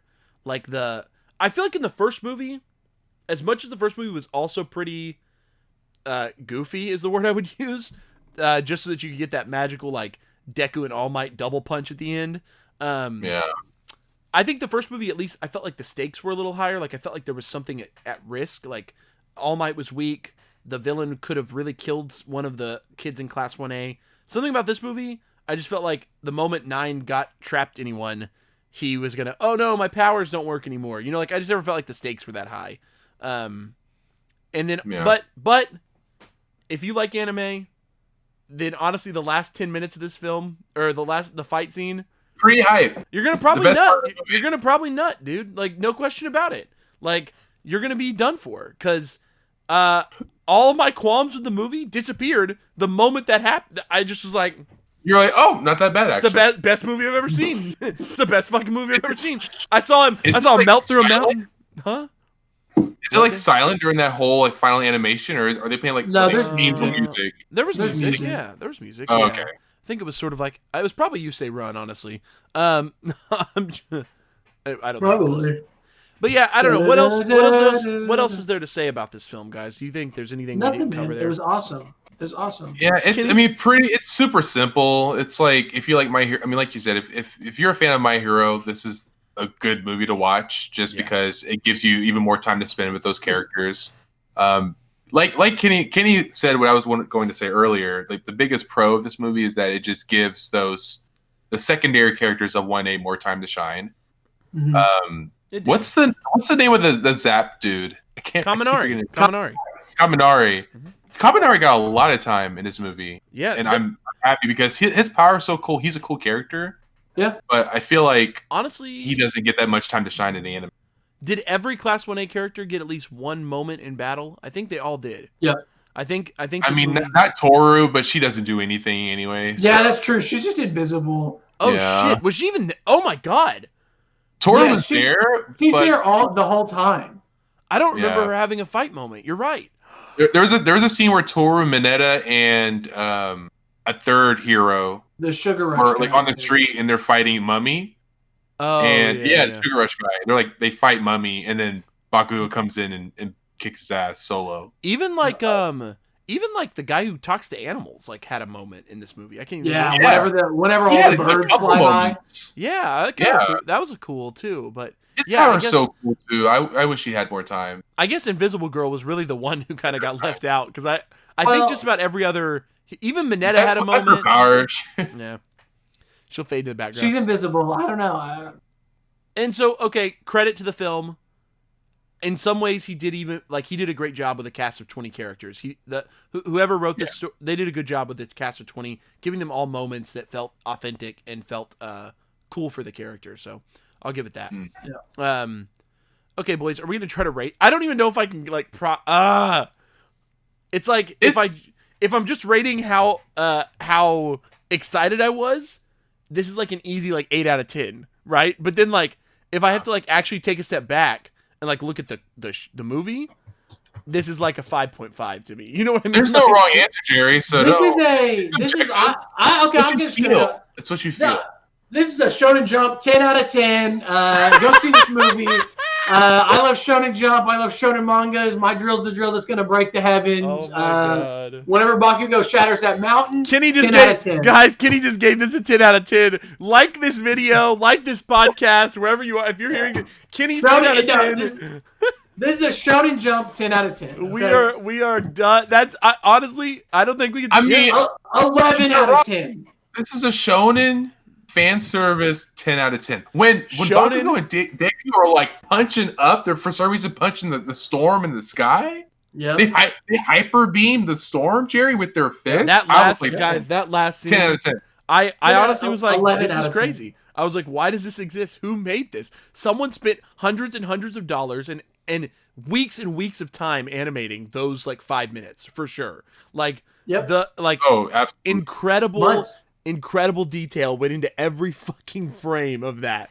Uh, and anytime that someone gets the color pou- punched out of them in anime, you know that shit's about to pop off. Like when the color gets punched out, dude, you're like, you're like, I don't even know why I'm watching this anymore. Turn it off. No. One thing though that that kind of pissed me off. The dude's Uh-oh. name is Nine, right? I don't Nine. remember seeing nine individual ability. He had extra He's room because he was going to steal Deku's power. Yeah. Oh, so he he has, only like, had- capacity for nine, but he only had Correct. six. Six I think or he had seven, maybe. Seven. Maybe seven. But if we include the cell thing that he stole from the dad, that's eight. Oh yeah, So which right? That's like a useless ability Yeah. because Yeah, he has, I he has different blood type, which is pretty funny. yeah, Also, yeah, like what? the some of his powers were a bit odd. Like what? What the fuck was like the back dragon? Like what a weird power that was. Like He, just had back Black Dragon. He had like Destructo Disc wind walls. Yeah. He had the finger beams. Yeah, finger lasers. He had to like hunt Oh, yeah, someone the- down. he had yeah. the Uh, thunder. Yeah, yeah he had He- the eye thing too. he looked someone dead in Oh, the eyes yeah. and he said, he could like yeah. "This guy had finger laser beams," and he was like, "That's the power I want." He had to grab that bitch and go "Arr," and like suck finger laser beams out of someone. But also He was like, That- that He useful. took it from Frieza, bro. back dragon. I just don't know where that like where did he find that? Like was he like sitting around one day just thinking like, man, my back is always exposed. I really needed power to protect because that's all it was good for. It was only good for like when they got we got around to his back. to Like we finally got him. It was like back dragon. I was like, whoa. Okay, listen. One, one of the heroes in the show shoots tape out of his elbows. I don't know what y'all are like. What, what, Yeah, what are you that's expecting? true. Okay. Another one eats cake and he gets strong because of Uh, it. yeah, I mean, Sugar Rush, boys. Yeah. Uh, okay, okay, okay. Well, let's move. Uh, yeah, Shonen Jump, all eleven right. out of ten. It was That's- enjoyable. It was a good movie. Shit plot, but enjoyable. Yeah, so, 15 out of experience 10. fun. Yeah, thir- thirty out of ten. This is the this is 30 the out best, of 10. best movie since Vampire Knight. Um, Best movie since Vampire Knight. I'll put that on a shirt. best movie since Vampire. I, I'm ordering it right now. Yeah, okay. Yeah, that's our that's our new merch. Best All movie right. since Vampire Knight. Uncensored Anime Podcast. Best movie since Va- uh since Vampire Knight. Um, Yeah. okay, Oh, yeah. Boys. Uh, All right. Let's let's just not even waste some time here. Let's uh let's talk about the actual series that we watched. So we're back into it, guys. We're watching it. We watched a show this week. A new series. Well, newish. The first Newer. Couple, the first couple parts of this anime actually came out quite a few weeks ago. We talked about it briefly on the podcast. Um, but uh, they finally put out the last sort of like arc of the series um, onto Netflix. Although we it just- really was like two arcs. Let's be totally honest. Yeah. Um, so they put out the last portion of the show like a week or two ago, not too long ago, pretty short time ago. And so we just wrapped up The Great Pretender over on Netflix. The Great Pretender. So all three of us wrapped it up. Uh, today, I finished it literally right before we started filming today. Um, and the boys watched it over the weekend or whatever. Um, but we wanted to give you guys a bit of a review. So Kenny, can you tell us uh, in brief? You can spoil it, I guess, since we're in the spoiler territory Yep. now. Spoiler First warning. Yeah, spoilers. Watch this show. It's great. Um, Kenny, tell us what we're was gonna The be Great talking Pretender about- about? So the Great Pretender is about a group of con artists who uh, each of the cases are different cons they run to earn a lot of money, obviously, or for personal reasons somewhat. Um, the first con, our main character is actually included in through a different con that uh, one of the other main characters, Lawrence, sets up for him. So uh, this is just yeah it's it, that's all it is it's a it's i would say it's almost like a not a detective show but that sort of style where i, I would say like a gambling show where you know, we're given all this information, and then in the end, it turns out our characters were ahead of everything from the beginning. They pull the rug out from the bad guys, and they're like, actually, we've been tricking you the whole time.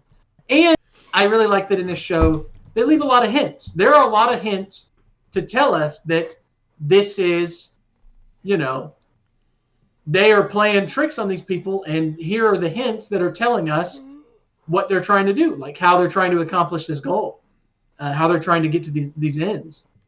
Right.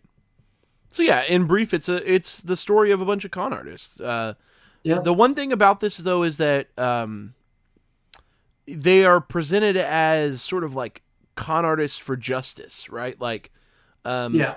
g- generally their cons are not um, negatively impacting the world. They con bad people, is what I'm getting at. Like, Yeah. Right. all of their con uh, their attempts to steal money yada yada it's it's all to hurt bad people like they they go after drug dealers uh, crime lords um uh, you know uh, an art dealer who is manipulating the art market you, you know all these v- essentially villainous sex trafficker, Sex tra- child trafficker, child trafficking They- um They don't kill. hmm Yeah, they don't. Yep. They won't kill. They're. I mean, they're they are like justice con artists, which is like sort of an interesting. uh I mean, yeah, it's an interesting like concept from the get for sure. Um. Hmm. So I think that uh the best way to start this off. Do you guys want to cover logistic stuff first or plot first? What do you guys think? Uh, let's do Uh, plot. Start with the plot. want- okay.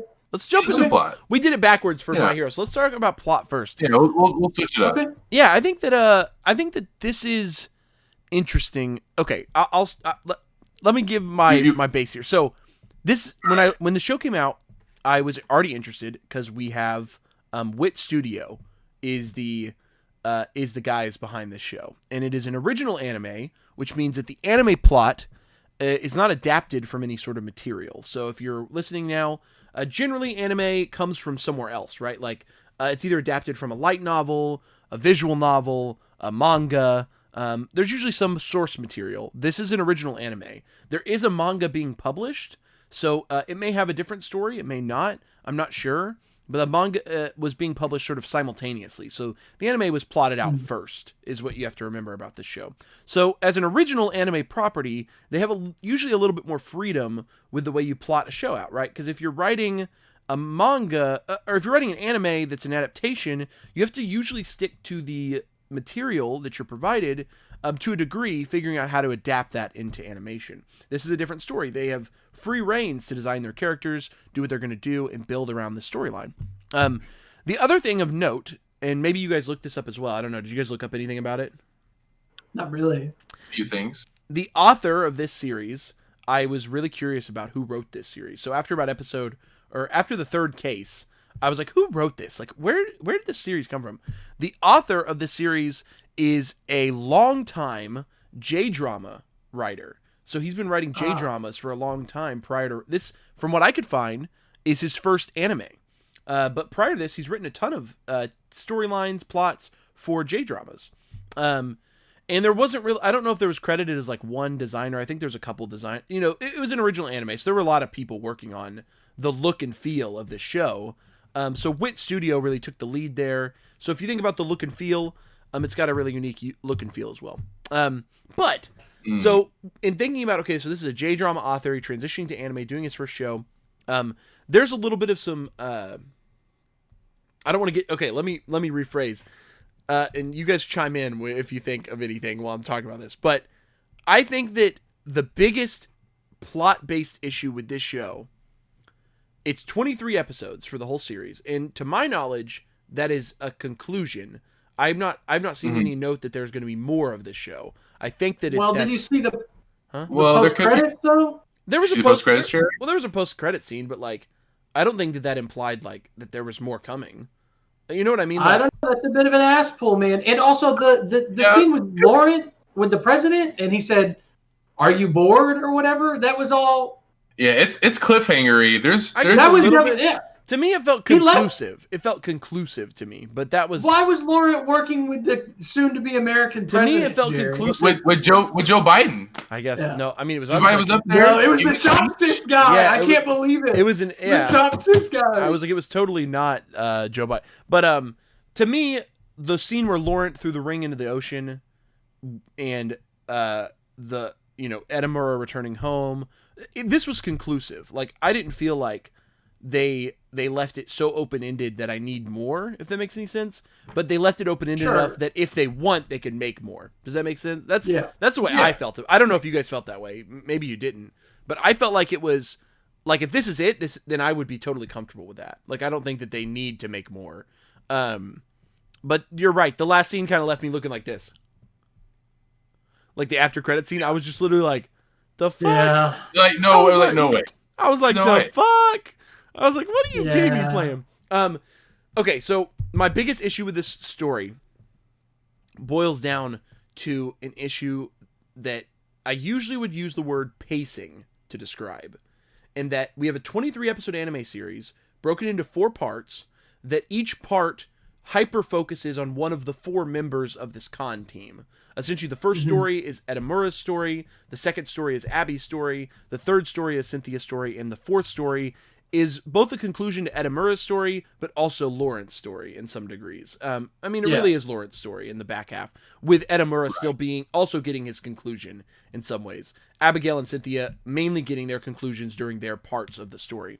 Um, because of that structure, um, I thought that they had room to pace things up a little bit more. I, I don't know if each of those I think that sometimes they they and the best way I can describe it is it's kind of what you do when you're writing for television or you're writing for like a long uh you know I think about a sh- like a TV drama that we would watch here in America.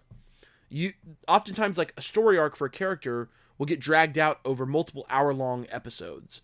And I felt like the plot could have been a little more like snappy. There was like a couple moments where I felt like there was just some drag of characters getting uh it's not that there was that much useless dialogue. There really wasn't that much useless dialogue, but I think about moments where like um specifically in the uh, specifically where the show would lean in on the the multiple dialects, right?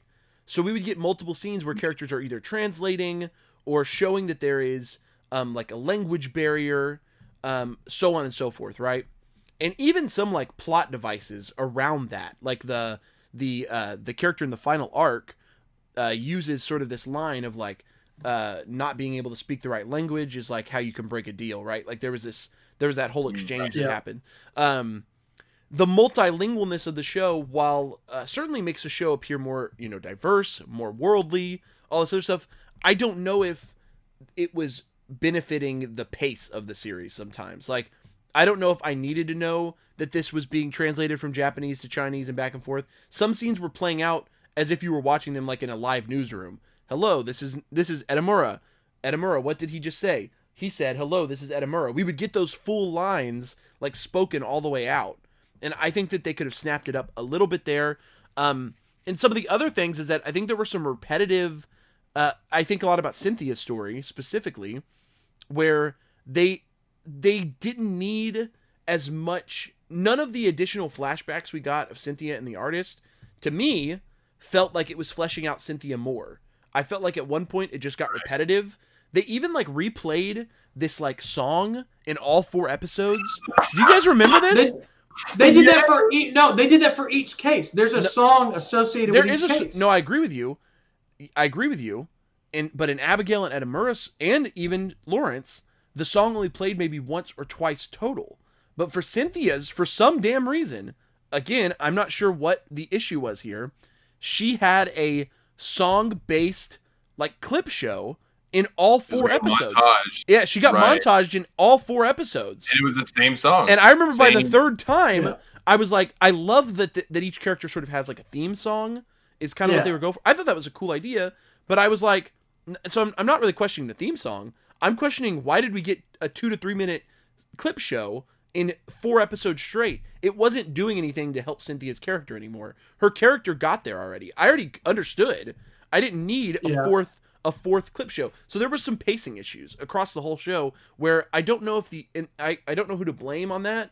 Like this could have been uh, an issue. I think this is probably a a purely plot based issue. I think the author was is used to writing for television and in trying to condense and write a 23 episode anime uh 23 minute episode anime type thing i think that he probably had some transition issues that sort of led to just some some beefed up pacing. I think this series could have been 20 episodes maybe even a little bit shorter than that and probably accomplished the same goal.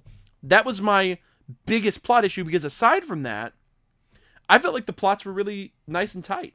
Um aside Yeah. from the pacing issues um and i, I want to really hear. I want to hear your guys' thoughts, but each of the mini subplots uh, had a nice little twist. They each had some interesting characters. Uh, they each had uh, a pretty well crafted little con involved, and I thought that each of them kind of played out in ways that was moderately interesting. Um, I think that personally, the first case and the last case were stronger than the middle two cases um, like plot wise. I think they, they were a little more intricate, a little bit Mhm. more well developed, and I think that they played the characters a little better comparatively to Abigail and Cynthia's middle plots, which, uh, you know, I think in the larger context Well, we needed for Yeah. those characters, but um, it, it I don't I didn't find them as like interesting is the word I, I'm just gonna use the word interesting. I, I think I personally didn't find them as interesting as the first story and the last story. Um, so that's no I, I mean maybe that's again author's fault uh, or maybe it's just I wasn't as interested in the type of story he wanted to tell there. Um, because they kind of each had their own sort of theme to it. I don't know. What do you guys think? Where are you at with this? Because that's most of my thoughts on the plot. I want to hear where you guys were plot wise though, because I think other than that, it was certainly a, a fun a fun story to tell. If that makes any Yeah. sense. Yeah. David, do you want to go first? No. Yeah, Uh, David. sure. Yeah. I'll go first. Where are you at? So, um, so what was I gonna say? So I, I agree with the majority of what you were saying, Jerry. hmm Um, I, what your your your gripes with the pacing, I Mm-hmm. didn't really pick up on a lot. Although I picked it up mostly in Cynthia's case Yeah, because I think it was the I- worst there. yeah, and I I also think I think overall there were times when I didn't realize that what I was watching was a flashback. Oh, that's a good. And this note. was a major issue with with Cynthia's Oh my case. Is when I first realized it that when she was talking to Thomas, Mhm. I thought that was like currently happening. I thought like in the middle of this case, she found this artist and was falling in love Me too. and was second guessing on if she wants to keep doing the the the uh the con or not. Mhm. But then I realized that that was all a flashback, and that Mhm. kind of like took me out of the show. It was like, Yeah. wait, like what? A, like where am I in this timeline? That's a good note. Because I forgot about because that. usually I, think I think in the beginning the show did a good job of at least like captioning like two weeks later or two months later yeah. to kind of give Yeah. you like, an idea of where you're at in the story. Um, but I I might I don't know if I oversaw it or it, it just wasn't there for some reason. also i think that what what happened there too and this happened to me is in the first arc edamura's flashbacks he's a child in the second arc abby's Yeah. flashback So she was a like, obvious child. yeah, Yeah. but then Yeah. cynthia they flash back to her as already an adult. So Yeah, yeah, 20 she's like exactly the same. yeah so i was like i remember i looked at alyssa because i said i didn't know it was cynthia. I was like who is this i said alyssa who is this artist girl at the coffee shop? Like is this happening? She's like no jerry i think that's cynthia in the past. And i was like the Yeah, fuck? the, they gave you one big hint was that she was working with Chris, the lady that we had met at the beginning of Abby's story, who they dropped the money off with. Um, after they did the, the boxing thing, they said, "Hey, it's me, Cynthia from London. Happy birthday, Chris." She drops the money off to her after the boxing uh, con, Mm. uh, and uh, Oh. even even Laurent I was visually totally- distinct in his past art as well. Yeah, Lauren had long Yeah. hair. You could tell. Yeah. Um, they, they linked it his hair. Um, but uh, I didn't actually until you just said that, Kenny. I'm just now connecting that those were the same person. The the other It's Chris. person. Yeah, I didn't Yeah. notice it. Yeah, I might have I might have not paid attention then because when I saw the Chris person, I was like, oh, this person like it was the first time I was realized like noticing this person. That's what I'm saying. Me too, David. I, it went right over my head that there was a that that was the same person until Kenny just said that. Yeah. Um, Yeah. That that was your big hint, but also like you know, she's supposed to be forty something, but she's uh, she often acts like she's much younger. yeah. right. Uh, she's she's a, a contemporary with Laurent and not so much with Abby and Edamura. Yeah. Right. Uh, Yeah, and you c- and you finally see that. Um, I I am still curious because I don't. And another plot issue to me. Um, Mm. I don't know if we ever get like the full. Uh, despite this whole love story, Cynthia's art backstory love story, and then the brief scene where we actually see Laurent and Cynthia meet in the final story. How the fuck did she go Mhm. from like cons are bad to oh boobies con artist like did like Money? I- that like Uh. yeah like I'm like there's no like they never like fully bridge that moral gap for me because I get it that like on one hand she slowly saw what it did to her artist husband person, her artist boyfriend, and then she sort of fell into like I don't have anywhere to go, what to do, I need money, and then it all sort of came together that she was like, oh maybe I can do this too, click, and then she meets Laurent, and then kind of gets swept up in it, which it seems like one thing that happens is like when people meet Laurent, like they get swept up in this world. yeah. Um, I think it was also really cute that instead of L- Laurent got Abby and Cynthia for the the intentional con, and I think that it's at least supposed to be like vaguely Laurent and Ozaki are having communication, and these are the types of people he needs for his big job that he's planning against the Chinese organization. mhm. And um, it's really cute that Shion also, instead of it being Laurent who gets Edamura, it's Shion who gets him, just like she recruited Laurent to begin with. I think I thought that was really cute. hmm Yeah, I mean, I'll, Um, yeah, yeah. I'll take it. I think I think I think something else that was kind of confusing to me was that like at the end when we kind of see there, there's just like a lot of skips in the timeline Mhm. so it, it can be pretty easy for you to get lost in like what's happening Mhm. because there's like over I think over the course of like a three episode span you're you're going along the timeline and then they do a skip to the future like brief future of like them of the uh the both of the heads kind of losing all their money and then they go down the elevator and then they're like on this island and then you're like wait wait what what, what are we doing on this island and then it's been the whole next episode like explaining what's happening Yeah, yeah. which was a cool effect yeah, um it was, but still it's like the feeling like, of like um, wait like wait what's it's that what like is it? spy movie effect. Like I don't know how to Yeah, the, describe the, it. Right, Ocean's, the. Ocean's Eleven style. It's a where- trope that happens in these types of films, the, and it was utilized there. And yeah, it, it, but you're right. It kind of, I don't- mm, yeah, I don't know if it worked for me always. Like I don't know if every time they did Yeah. those kinds of things, like it was like okay, I like this or I don't like this. I'm not sure. That was kind of where I it, was it kind of it. tripped me up. Yeah, I mean the one. uh So yeah, plot wise, and also another thing about the plot is I do feel like a little bit, and you guys might agree or disagree. I think that by the third part, also by Cynthia's part, the story was already getting a little like formulaic. I don't want to like almost like Oh, yeah. you know what I mean? Like they were kind of doing the same thing. You know, like I'm not. It was never the same thing, but it was like you know, Edamura has moved to a new country to learn a new skill. Turns out. This was all a setup by Lawrence so that he can use the skill in their next con, you know. And then it was like, yeah, they then Edamura gets swept up into whatever their new con is, and they start by finding their target, setting up the first con. The con doesn't work, or something goes south. Surprise! It was supposed to go south. Everything was on track from the beginning. You know, they kind of did that. Like, Well, you know what I mean? Though it was Yeah. that formula Yeah. that sort of. uh it, it's it's it's like when you're watching like CSI or like those sorts of American dramas that I think about. You know, there's a formula to the way the story, and so it already sort of started to fall into these. for- I think the last arc was a lot more fun because it kind of took a Yeah. some, it, it took that and it it lets you it's like by Cynthia's you felt comfortable so you were like okay I know what I'm expecting but then it didn't it didn't do that it it, it played uh, some different directions in the last part there No, was I, I knew I knew there was something up. I knew like after uh, Edamura like got sliced, I was like, they fucking they got him they got him honestly like, I he's not dead. They like he's they're all in cahoots. They all this all they all in Yeah. cahoots baby. And I love that Lawrence, Lawrence, uh, Lawrence line there where he was like, "I understand that you're acting right now, but I'm happy that you're actually expressing your feelings to me."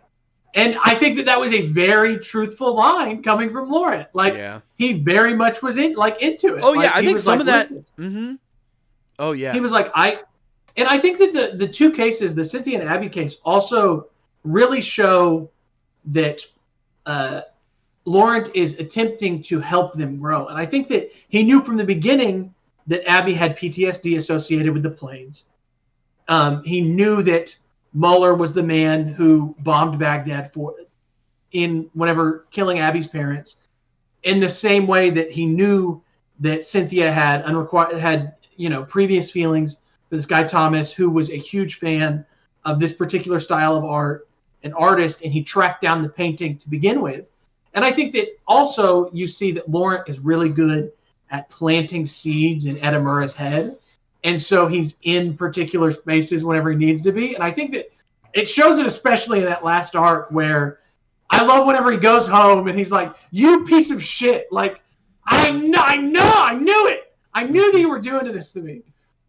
And he's like, Wow, you caught on. Wait and Lauren was like, "Lauren was like, Yeah, yeah, I, yeah, uh-huh. Um, That's exactly what I've been doing. Yeah, because it was yeah, that was the scene where he like see he sees his dad, and then he goes back. He's like, "Laurent, you knew." Yeah. Um, Yep. I was like, He just shit. runs up to him and just punches Yeah, him. that was shit was crazy. Um, And I love it. I love the conversation with Ab, the conversation with Abby and Edamura in the holding cell, where she was like playing video games. Because look, okay, let me let me be straight up with you. uh oh, here he goes. His ship. I am I am an A- There Adamura, it is. Avamura, Avamame Be shipping. shipper. I, I listen. If there's ever more of this show, they better get together. Is what I'm saying. Um, they obviously love each other. I think that Abby very much fell in love with Edamura after that second case, um, and I think that she was the most in tune with how his emotions were Right. acting in in the final case. I think that she was the most upset with the fact that they weren't telling him, even though they knew she knew that they had to because he would spill the beans. She was most upset with that. She was upset with the way that her his father was acting towards him, um, and obviously at the end, she sends that out of anybody. She takes a picture on top of that cliff and sends it to who? Edamura, Mhm. the person that she she loves, obviously. Yeah. So I She liked I- she liked her long hair, in my opinion. Yeah. sh- yeah, well, I liked her long hair more. Hey, Damn Edamura likes the short. Yeah. Edamura says it. Yeah. He "I liked it. I, I knew I liked the short." yeah. Yeah. Yeah, I I love their I love their connection. Their the way that their relationship grew because I think that they ended up having the deepest relationship. Even Yeah. the scene where she's in his window right at the end, Mhm. where she's like, you know, I think you should forgive yourself. No question about it. I- and that is Yeah. where that is where the show succeeds is characters. Um, Oh yeah, the Hmm. the plot really succeeded in developing and utilizing these characters in a fun and original and unique way. And I I, I got to give them that that uh you know despite it being a bit formulaic, the pacing be a little having s- uh, some little issues, the the quieter character moments that happen between these characters um felt thoughtful, it felt organic, it felt really um it felt really just uh touching in some ways. And i think that it it it drew to me as a viewer it drew me in. And it, it's the only thing that was kind of keeping me i think that if i i think that in some ways i may have dropped a show like this just because like uh, by the time i got to the third act i was pretty settled on like not finish i was like man i don't think i want to watch the rest of this. But the only reason i really wanted to see what happened was because i was i was connected to the characters. And i'm happy that and that's why i say the last arc the last nine episodes was my probably my favorite of the whole show because it was Yeah. much more focused on the characters. The overarching plot, the child trafficking plot, was also really interesting, a little more interesting to me than the the la- the airplane dogfight and the the incorrectly appraised art, which to me are just not. And like I said earlier, they're just not interesting. They just weren't as interesting to me as like the fake drug and the the child trafficking ring. Like those were really cool and interesting, and I just felt like the especially the appraised art. I don't want to bomb on Cynthia's story too much because there were some good moments, but uh, that was easily Yeah. the weakest. Like that was the weakest dip for me. It's where I, I, I- mean, it's where I almost dropped it and was like, I don't want to watch the rest of this. But here I thought was I thought that Thomas was going to get his art shit on and he was going to kill himself. holy shit, I- Kenny!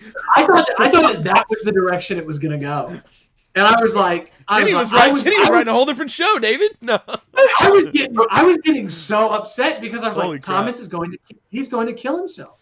This dude is going to shit on his pull a art. Van Gogh. Yeah, and he, I was like, oh no, Cynthia, this this dude's got to die then. But we have to admit though, like the the final scene of case three when Cynthia just keeps increasing the bid, and the guy Yeah. is like, "I only have seventy million, and she's like seventy-one, and they just keep going up to hundred million. And while they're doing their bidding, it's like flashbacks to him, to Thomas doing his paintings, Yes, dude. and like talking about how, like Cynthia's saying like your paintings are worth like so much money, they're gonna be worth so much money one day. Yeah. I was like, damn, this is a powerful scene. yeah, they did Yeah. a good It, job. it, with like it like made up for all the shitty montages because I did I was not a fan of them.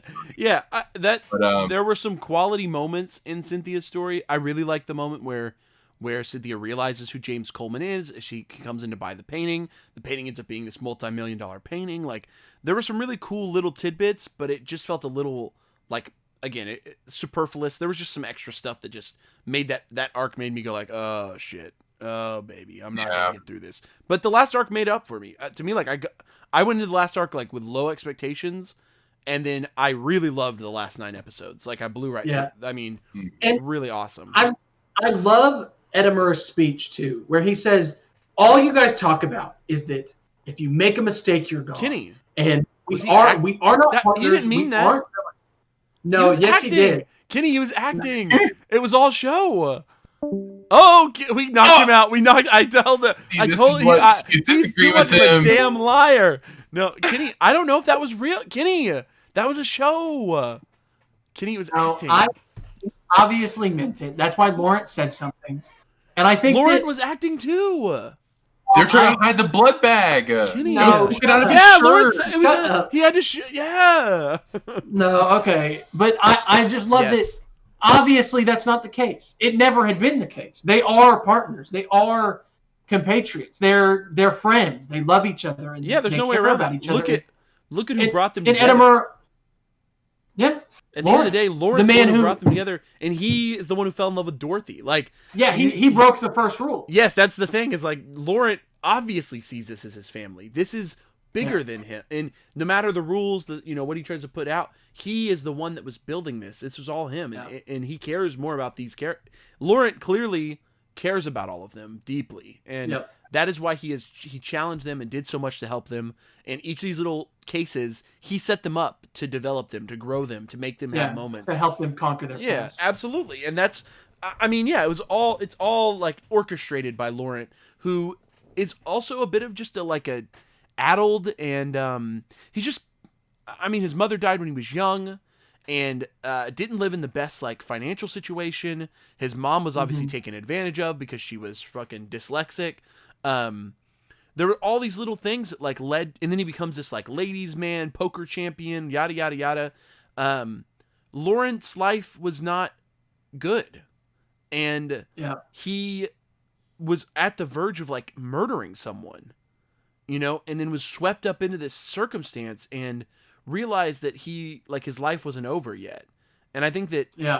um like falling in love with Dorothy and like all of this was like the key to like unlocking like Laurent as more of uh the diplomat that he always wanted to be um as opposed to the like wretched um like essentially orphan child that he was and that is what Yeah. makes Laurent's character to me I I kept I love Laurent that's I mean I I realized He's my end of favorite character. yeah like hands I loved him they did such a good th- Yeah.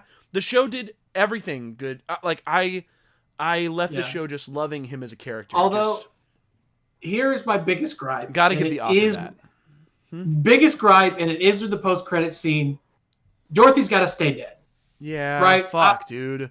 Dorothy, she's got to It stay takes dead. the power out of him throwing the ring into the ocean and like exactly. the whole it takes finale. And then she miraculously just finds it in a fish, like out of all like, big ass Yeah. ocean. that was a Yeah. big the ass they pull, catch has Well, the you ring. know, yeah, guys. That was a Dorothy- big ass pool. she's got to. She's got to stay dead. That's and that up. that's okay. It's okay that she remains dead because yeah. he's found this greater family in these people, and her death, he, like that, just sapped all of the energy out of the last. I was like, Exactly. I literally, I was sitting there, mouth agape, like looking at Alyssa, like, are you like?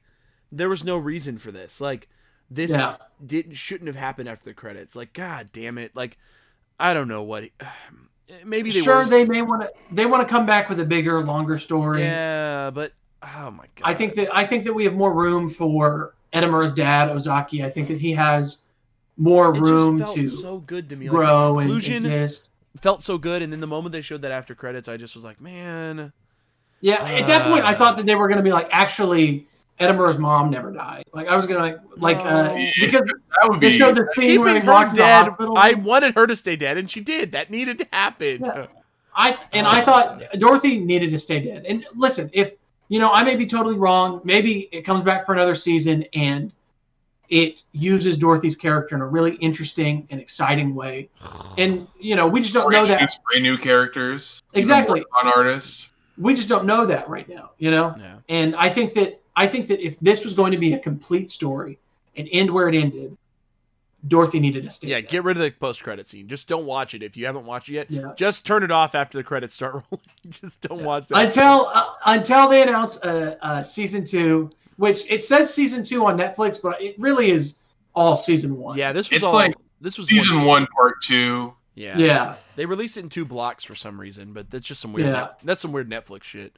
It was really Yeah. one full season, twenty three episodes, one one, full season, season.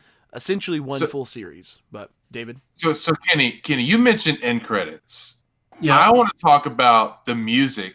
They got Uh, my the boy Great Freddie Pretender. Mercury, They baby. got, they got the boy, the boy Freddie Mercury oh yeah, singing Oh yeah. "Great Pretender," yep. which is an amazing song. I Great I've heard that song before, and I don't remember how. In a fucking. I looked incredible. into it in the in the ending, I was like, "Oh my god, this this is just such a great song." Yes. I mean, you probably heard it on the radio. It does make up for, that's like- a, that's a That, that's an old ass. It's an old ass song. yeah, but if you listen to classic rock radio, I wouldn't be surprised if it comes on. It's not classic I- rock. Well, maybe the Freddie Mercury version, maybe.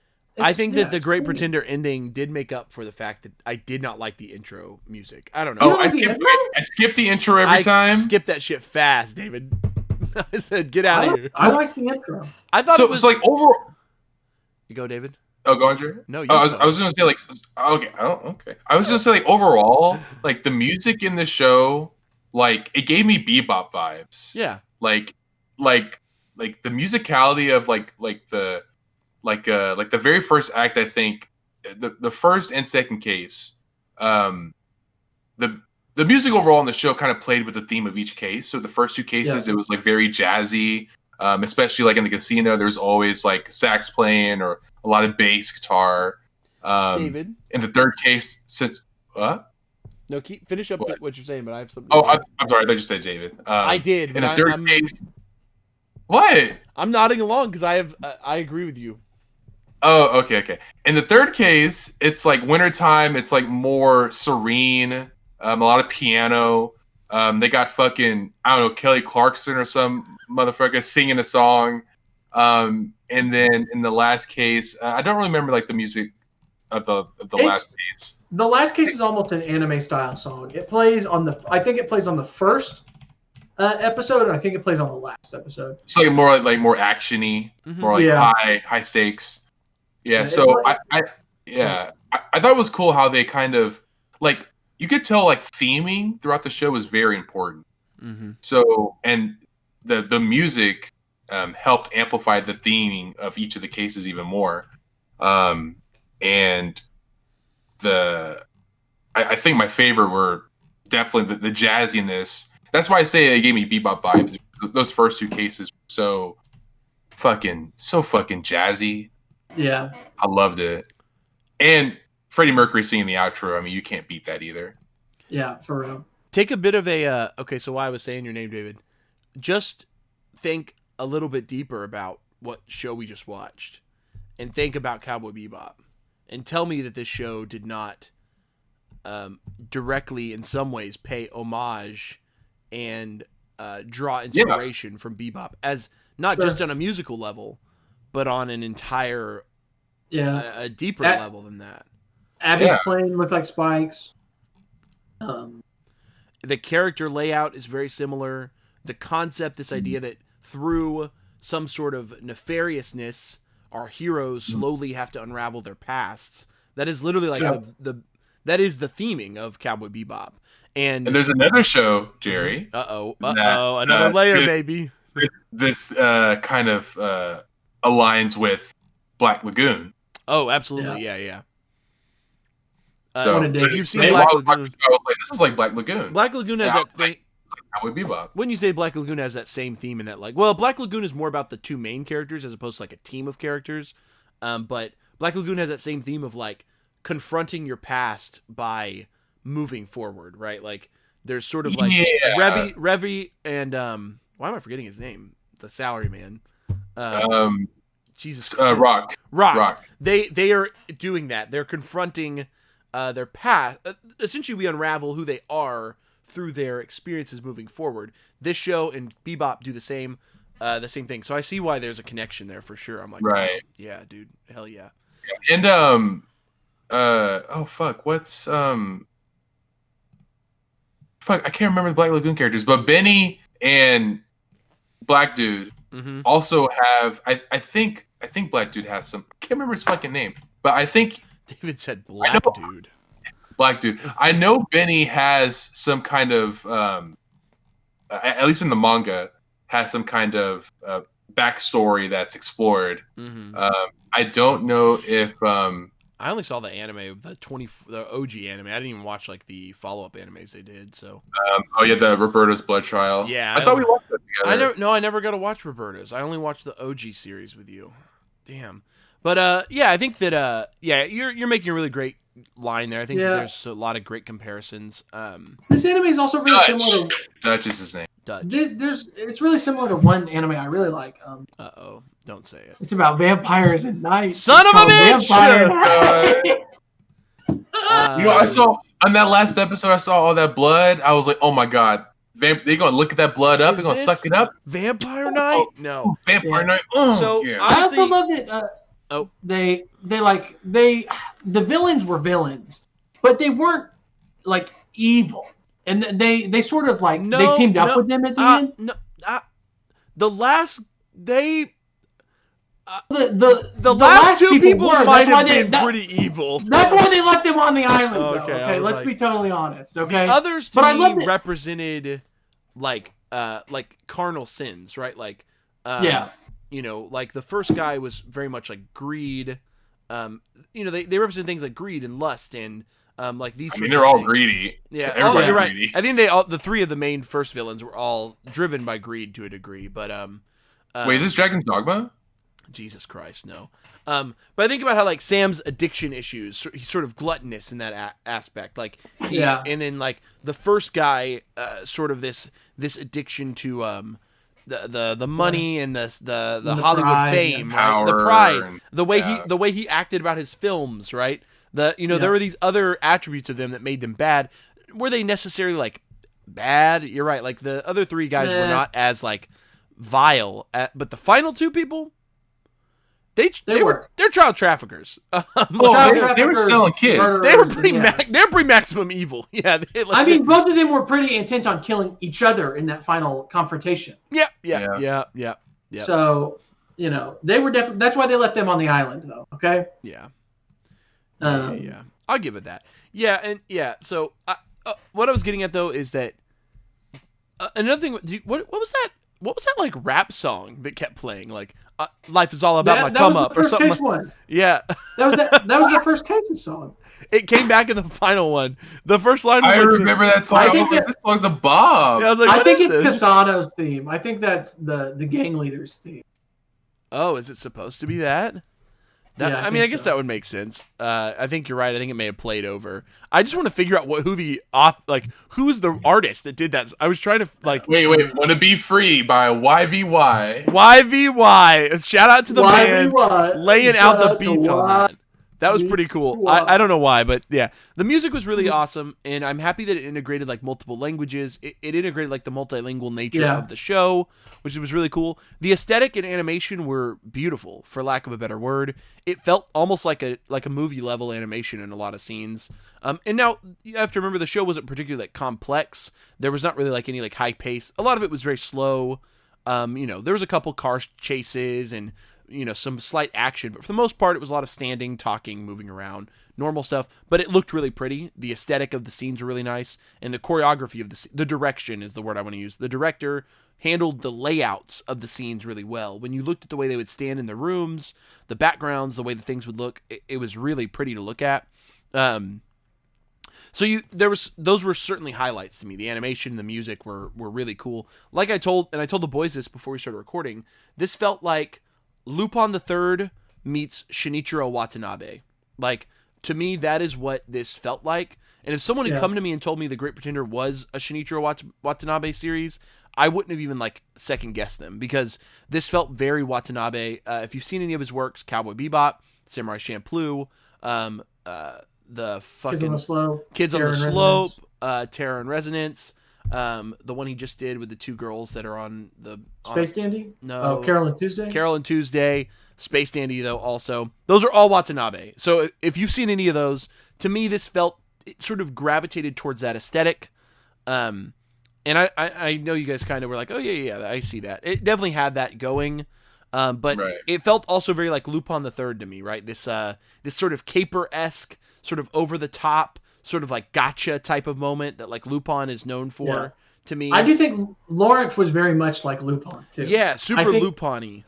Yeah, he had some Lupin aspects to his style. hmm And I love that. So- I, I think that for me, it was like that felt very. That was parts of the show that I really liked, um, and that like it had that. So, um, I, that's uh, other thoughts, y'all, on logistical stuff of this show, like the way it felt, looked. I mean, I think I. I'm No. sorry, I kind of covered a lot of it, but I love the title Yeah. cards too. I, Oh. Those were really cool. Oh yes, those helicopters are really dope. I think the probably the most beautiful animation that the show had was during Case Two with the the Planes. airplane hmm race. Yeah, Um, because they'd be like, I, I don't know if there was using CGI or what animation was like, what exactly was being used, right. yeah. but um, like whatever city, I think they're in Singapore. Um, Yes. flying through Singapore, the there was like like like black water towers like near the end of the race. I don't know what the fuck those were, like some kind of buildings. It, uh, yeah, it's like a garden, I think. Yeah. Yeah. Like that Yeah. garden part was the most beautifully animated part of the whole show, I Yeah, thought. and I do think all of the cities were really well, I don't know, uh, researched. I guess Singapore, Hong Kong, or was it Shanghai? Yeah, Obviously, Shanghai. the, the Tokyo ones, uh, London, um, and LA. Obviously, were well researched. I think in crafting the backgrounds, and I, I, I really would say that they did a good job of making the backgrounds and the set design abstract and stationary.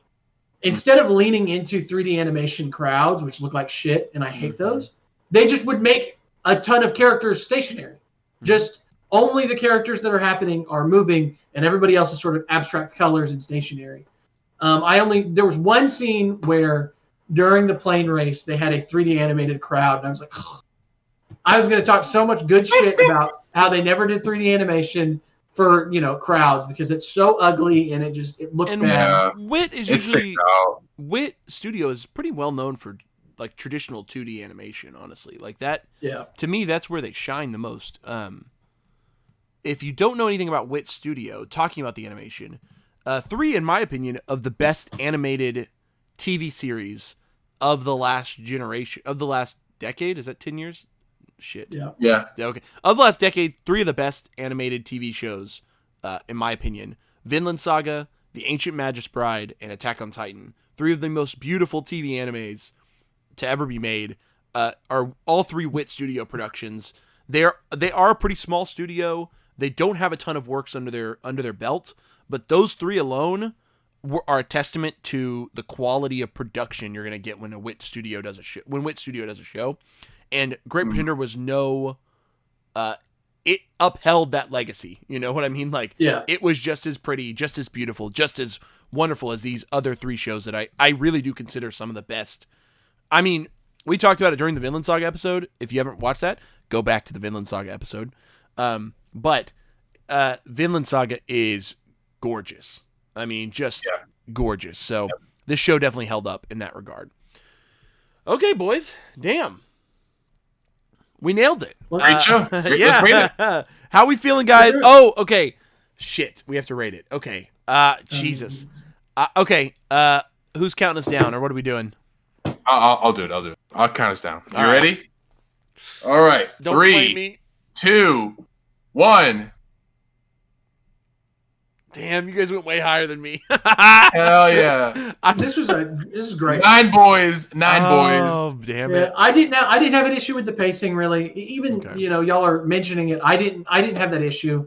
Mm. Um, just watching it, Yeah. and I think that I would have given it a ten out of ten if Dorothy Stayed did. Damn like it. I, I, I just felt like that was that was a bit of an ass pull. Like, come on. It, it was. if It was. I had only watched the first, like, let's say I just watched the first three parts and the last part didn't exist yet. Like, if I had watched Mhm. it when they first put it up, I don't think I would have watched the last part. To be totally upfront, I think that this show was like, at that point in time, the third case was too derivative. It felt like the show had kind of gone off the deep end. I'm not sure I would have watched the last part if that had been if I had watched that and then had to wait like two or three weeks to watch the last part. I'm not sure I would have been engaged enough. Luckily, it was all there and available to me, so I was able to go ahead and watch through. The last part made me bump it up. I probably would have given this a six out of ten if I hadn't watched the last part. The last part I felt was added closure.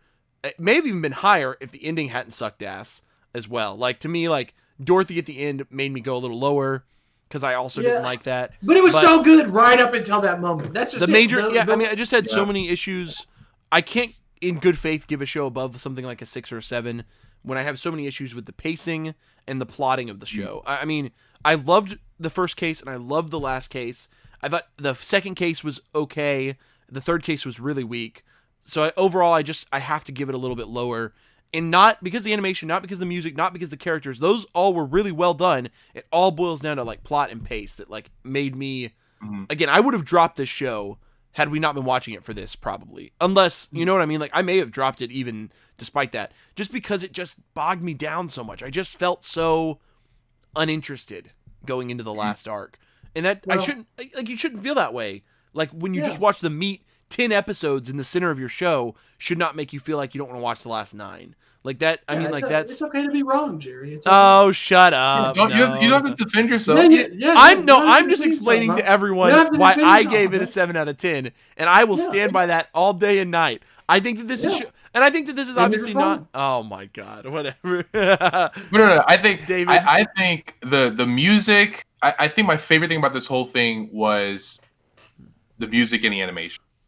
More Yeah. more so the music because I, I I'm a I'm a sucker for for good instrumentals Mhm. and uh, hearing that bass slap, hearing that sax blow, it's it it, it definitely just it, it puts you in the setting, it puts you in the in the scene, and um, I really enjoyed it. I, I love the characters. I think similar to to Jerry's uh, uh, cons against the show, uh, specifically during Act Three or Case Three Case three. there there were some some pacing moments that I that I was lost, and I'm sure a lot of other people, as they're watching throughout that entire case, were lost too in terms of just timing, like what's happening, where am I in this timeline, um, and the unnecessary. Like I don't know if they just ran out of things to show, so they were like, well, we could just dump in this montage and call it a day. Which was not a good decision, but Kenny um, was I- over here I like, think- I, he was like, I love this so much, dude. I just love this. No, I'm just, I know, but like I really like I like just watching it. Like I I love the characters, the design, like everything. I loved everything about the show, but that montage was ass. And why is Dorothy alive? yeah, But other than that, like great anime. I would Yeah. definitely recommend this. yeah. Oh, Again, yeah. I can't. I'm not. This was a good anime. No matter, I can't un like. It was Jerry, you have to defend yourself. It's Yeah, I'm not. I'm not. Yeah, I'm just bro, trying to you, tell. I'm trying you to tell the already viewers. defended yourself. I'm telling the viewers opinion. this was a good anime. It was a good Yeah. anime. It just to me it it's not in the echelons. This is not like this is a show that 2 years from now I unless they make more, I probably won't think too much about. Like, you know, this is not Vinland Saga to me. Like this is not um the that level where it's like Vinland Saga was mighty impactful and didn't leave a moment unturned. This show had just some weakness in the middle and some derogativeness and some a little melodrama. And honestly, you guys remember Banana Fish? How I didn't Yeah. even fucking finish it. Um, I love and you two loved Banana Fish, and I just I couldn't. love, I love this, Banana Fish. unfortunately, Yeah, this good. falls like in that same zone where like it fits your guys' taste a little bit more, and for me, it's like it's one of those shows. It, it's that same style where it's like I get a little bored, I get a little dull. I, Jerry, I just Jerry, yeah. shh, shh, Jerry, it's okay. Yeah. It's okay, oh, buddy. It's all right. It's all We're right, this together. it's good. all You guys can. Everyone who's listening, go fucking watch Great Pretender. Okay. But, I'll- but I, I will say, like, I you brought up a good point, and if if I watched the, just season one and I ended on case three, this would be much. It, I would say this is like a five or six, Thank just because Okay, that good. like I, I I agree with that because I, I think case four saved it heavily. Heavily. Well, it didn't like save it heavily, but it definitely is a much better thing to end on Yes. than case three. Three. Um, so if I did watch season one, waited a few days until season the second part of season one came out, Yeah. and then watched that, I'd be like, oh, it might have changed my opinion, but like Yeah. I binged it all, so who knows? yeah, Yeah. I'm not sure if I would have come back. Like, I'm happy. I I, enjoyed I'm it, happy yeah. that we decided to wait until it was all out to start it. Which I we just kind of like randomly decided that. I'm happy we did that because if I would have watched the first three parts, guys, I hundred percent would have been like, I'm not watching the rest of the show. I would have been like, I am definitely. Do-. But I'm happy I was able to just binge right through and watch the whole thing Mm. because it the last part to me is. Uh, was the best part. I mean, uh, case one was actually really good, well crafted as well, in my opinion. But um, yeah, part the last part, Lawrence story, all of that, just very, very much the best part of the show. The Wizard of Honestly, I'm excited for more. I hope there's more. I'll be, Yeah, I'll I be, feel like I'll there be- has to be more now because they they fucking. I will- okay. there's a, I will So- watch another season if they do it. Um, there's So- another Netflix show called B: The Beginning. mhm. and it ended on a cliffhanger. Well, it didn't end on a cliffhanger technically. Like it finished the story, but then had a post-credit scene with a very intense cliffhanger, and it sort of pissed me off. I don't know if it'll ever come back either. Mm. I don't. I, I don't expect it to. to keep but it- guessing. It had that same sort of like, I if this cliffhanger didn't exist, we could have easily just ended, but it, it does. So okay, yeah, yeah. I just hope Jerry, show. well, you, you defended yourself, so I, I know. You, I, you guys know my opinion. Seven out of ten. I'm sticking with it. Um, that's what's going to be on my my anime list. Damn it. Um, okay, boys. Kenny, do you have something to unravel today, or you want to unravel? man, Wonderland. Oh, Dead Man. This Dead week- Man. This week we're gonna be talking about a weird fucking show called Deadman Wonderland. Are you talking about the manga or the anime, Kenny? Out of curiosity. The manga, bro. What the fuck? This needs to be called Kenny Unravels Manga now. He, you haven't talked about an anime version in a while. Because mangas are the ones that go off the rails. A- animes will just have two seasons and then never finish. I was about to say, Manga- say more. Dead Man kind Well, of goes off the rails in some ways, but you're right. It, In, yeah, okay, so let me tell you, okay, Deadman Wonderland starts the show. This guy goes to jail, and it's like a weird fucking bad jail, and they have to compete in weird circus acts or some shit to not die. But guess what? He's got blood powers, okay? He can use his blood and shoot it as bullets. And now he has to fight against some other guys that all had bird names for some fucking reason. And they've got blood powers too. And there's one blood guy whose name is Crow, and he shoots blood out of his arms and turns them into swords. And then there's a blood guy named Owl, and he turns his blood into bombs. But our main guy, Sounds weird as fuck. I hope the first two episodes. I don't think there are any blood powers. Also, there's this girl in white who's in like also in the jail, and she doesn't necessarily have blood powers, but sometimes gets like possessed, sort of. It makes no sense. Okay, it makes no goddamn sense. So, you know what? Fuck this jail. Fuck these people. All the blood people with the blood powers are gonna band together and break out of here. Okay. So then they literally do that. They just break out of the jail. They use their blood powers to break out. Our main guy shoots a blood bullet. He gets his blood and he shoots it like a bullet. But then he shoots bigger bullets throughout. And then it turns out that actually the whole jail was a big testing site for these blood powers. All of them actually lived within this jail whenever they were kids, but then had their memory wiped. And now we're back in the Oh. jail. And that's why the, the white girl actually always lived in the jail because she was the most powerful one with the best blood power. Uh, she like used her blood to like strengthen herself or some shit. I don't think I. It probably explains her powers, but it's like too fucking goddamn convoluted to actually. then it turns out there are these like Shinsengumi like executioner guys. I just always call them like Shinsengumi because I don't know. That's from a fucking old show, I think. And actually, the executioner guys are not that bad. and everybody actually just needs to fight against the whole institution of jail itself. I think. Um, but yeah, it just turns out they all were raised in this jail as genetic experiments, and then like had their memory wiped, and then got sent to the regular world, and then they ended up back in jail for doing some shit. Um, like the main character gets he goes to jail because people think he kills his whole class, but actually the person that kills his whole class is the girl that was in white wearing like this weird mask, and he says that she was there, but she, obviously she wasn't. Well, she was, but like the police are like, nope, because uh, the jail was pulling the strings the whole time. The blood powers were genetic experiments, and then I think he kisses her. I don't fucking know. Then Wonder Woman flies off the rails. Once I- I'm telling you, the beginning of this manga, there are no blood powers. The Why, why are there blood powers then all of a sudden? I don't know. And then like so then there's like this tournament arc where the blood powered people are in jail and they have to fight against each other in this sort of tournament and they can earn privileges. But then all the blood powered people can like talk to each other. And Al, the guy who has a also has a blood power, is like actually all of us blood powered people, we're um breaking the fuck out of here. And they're like, okay. And then instead of like it just it just feels like there's a story and then they're like actually that's what this is what i want the story to be and it's only sort of tangential to the first story but then it takes another tangent and then we enter a third or fourth tangent from so we've gotten so far away from what our original where it was like it was like this cool jail where they're like competing in these like sort of like things to not die. Like you don't want to die in the jail. Like they, they have to like jump over spikes and shit. Like it's like this sort of like wipeout style jail scenario that gets thrown out the window as soon as the blood powers come into play. Then we're just blood powered guys fighting each other in this blood tournament. Hell yeah. Ichigo fights hollows and then he's in the soul society fighting other soul reapers i don't know man Honestly, I, I guess I think- gotta watch this. I I, think, think I'm the- interested. anime of Deadman think Man you're- Wonderland is like okay.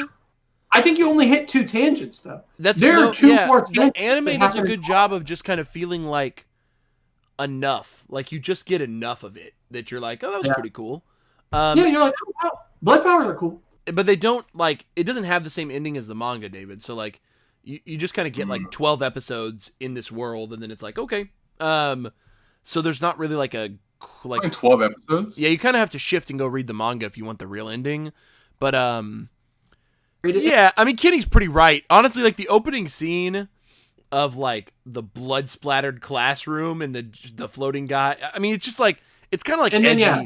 It's got like that Tokyo Ghoul edginess to it, in my opinion, where it's like And then he, he like gets blamed for it. He's like, I didn't do it. And they're like, Yeah, you did. And like, it's kind of edgy. how the Just fuck did I blow my classroom up? What? it's kind of like edgy for fuck's sake. Like it's just edgy to be edgy. Like, oh, we're violent and gory just to be violent and gory. You know what I mean? Like sometimes shows will do that. Yeah. Um, and then so that's kind of where like, as it tries to like get its footing as a shonen, it unfortunately ends up in a tournament arc, which is like, you're like, Very quickly. what? You're like, wait a second, wait a second. How be a year. yeah, What It's like, I don't know. it's this dude trying to survive in this sort of shitty situation. We are almost in a tournament arc before you even get to have fun with the idea of him competing in these different games. Yeah. Like you're like, oh, he gets to compete in the you know the wipeout course where there are spikes and if you fall you die. And now he's fighting a dude with blood swords, and you're like, to me it's fun to watch like it's since only 12 episodes i watched it in one sitting so like i just sat down one night started it and watched it all the way to the end it's again it's like you don't it's not it's super fast paced so it's like you're like Yeah. what the fuck what, what the fuck I'm about to say it gets very far in the manga for yeah it takes a pretty good chunk out of it so uh i don't know if you're a fan of that sort of stuff sort of hyper gory Yeah, uh, watch Dead Man shonen go give I'm it a gonna have to shot Check it out. I'm But- a little edgy. yeah get, get a little edgy. I'm a little edgy. You're a okay little edgy. Fantastic. Thanks for unraveling that for us tonight, Kenny. That was a good one. I forgot about that. That was a hell. That I, was a hell. of I'm a just curious, how many more episodes can we do of Unraveled, Kenny? How long can this go? How many Uh, Unravels can we go? You know? Let me tell you right now, I read a lot of manga. Kenny Wait, has we gotta many, do Bobo many- Bobo Bobo Bobo next. Bo, bo, bo, Bro, bo, I, bo, I bo, should read bo, that one honestly. Uh, awesome. Well, uh, thank you guys for tuning in. Thank you for listening to n- today's episode of the Uncensored Anime Podcast. I don't know if David said that this was episode 16, but it is episode He did. 16. I did. Um, I don't remember. I was like, I won't uh, up again. I maybe it's episode 12. No, um, but yes, we're so excited. If you are a returning viewer, uh, thanks for being here with us and thanks for uh, coming back for another episode. Hope you enjoyed us kind of getting back to our roots here after a couple episodes of not reviewing stuff. Back on the reviews, we plan to keep doing a couple. We have a couple more shows in the pipeline for this year, so we'll probably have a couple more standard episodes like this. But I also have some fun guests that I might bring back on for us to have some more like anime themed discussions like we've been doing. So um, if you enjoy one or the other, tell us. You know, tell us in the comments reach out to us. Let us know which which you like better. Like how if this is your first time uh, and you just stumbled on us because you saw this pop up because you searched Great Pretender because you saw it on Netflix and you, our episode came up on YouTube. Thank you for stopping by and listening to us and giving us a chance and letting us get in your ears for a little bit. And if you enjoyed this, make sure to check out some of our other episodes where we do the exact same thing. We review a bunch of different anime shows here, uh, usually completely uncensored. We're not afraid to uh, tell it how it is. Uh, just like today, where I told my opinion up front that I think Great Pretender was just a seven. Okay. Um, sometimes that's just the way it is. Sometimes I can't finish Banana Fish because it just wasn't good. Um, and we had a whole episode about that. But and obviously Tower of God fucking sucked ass, and all of us agreed. Um, Oh, yeah. and everyone should agree. Guilty. So go check out our other episodes. We are now uh, we have a ton of backlog that you can go check us out. Check us out on Spotify.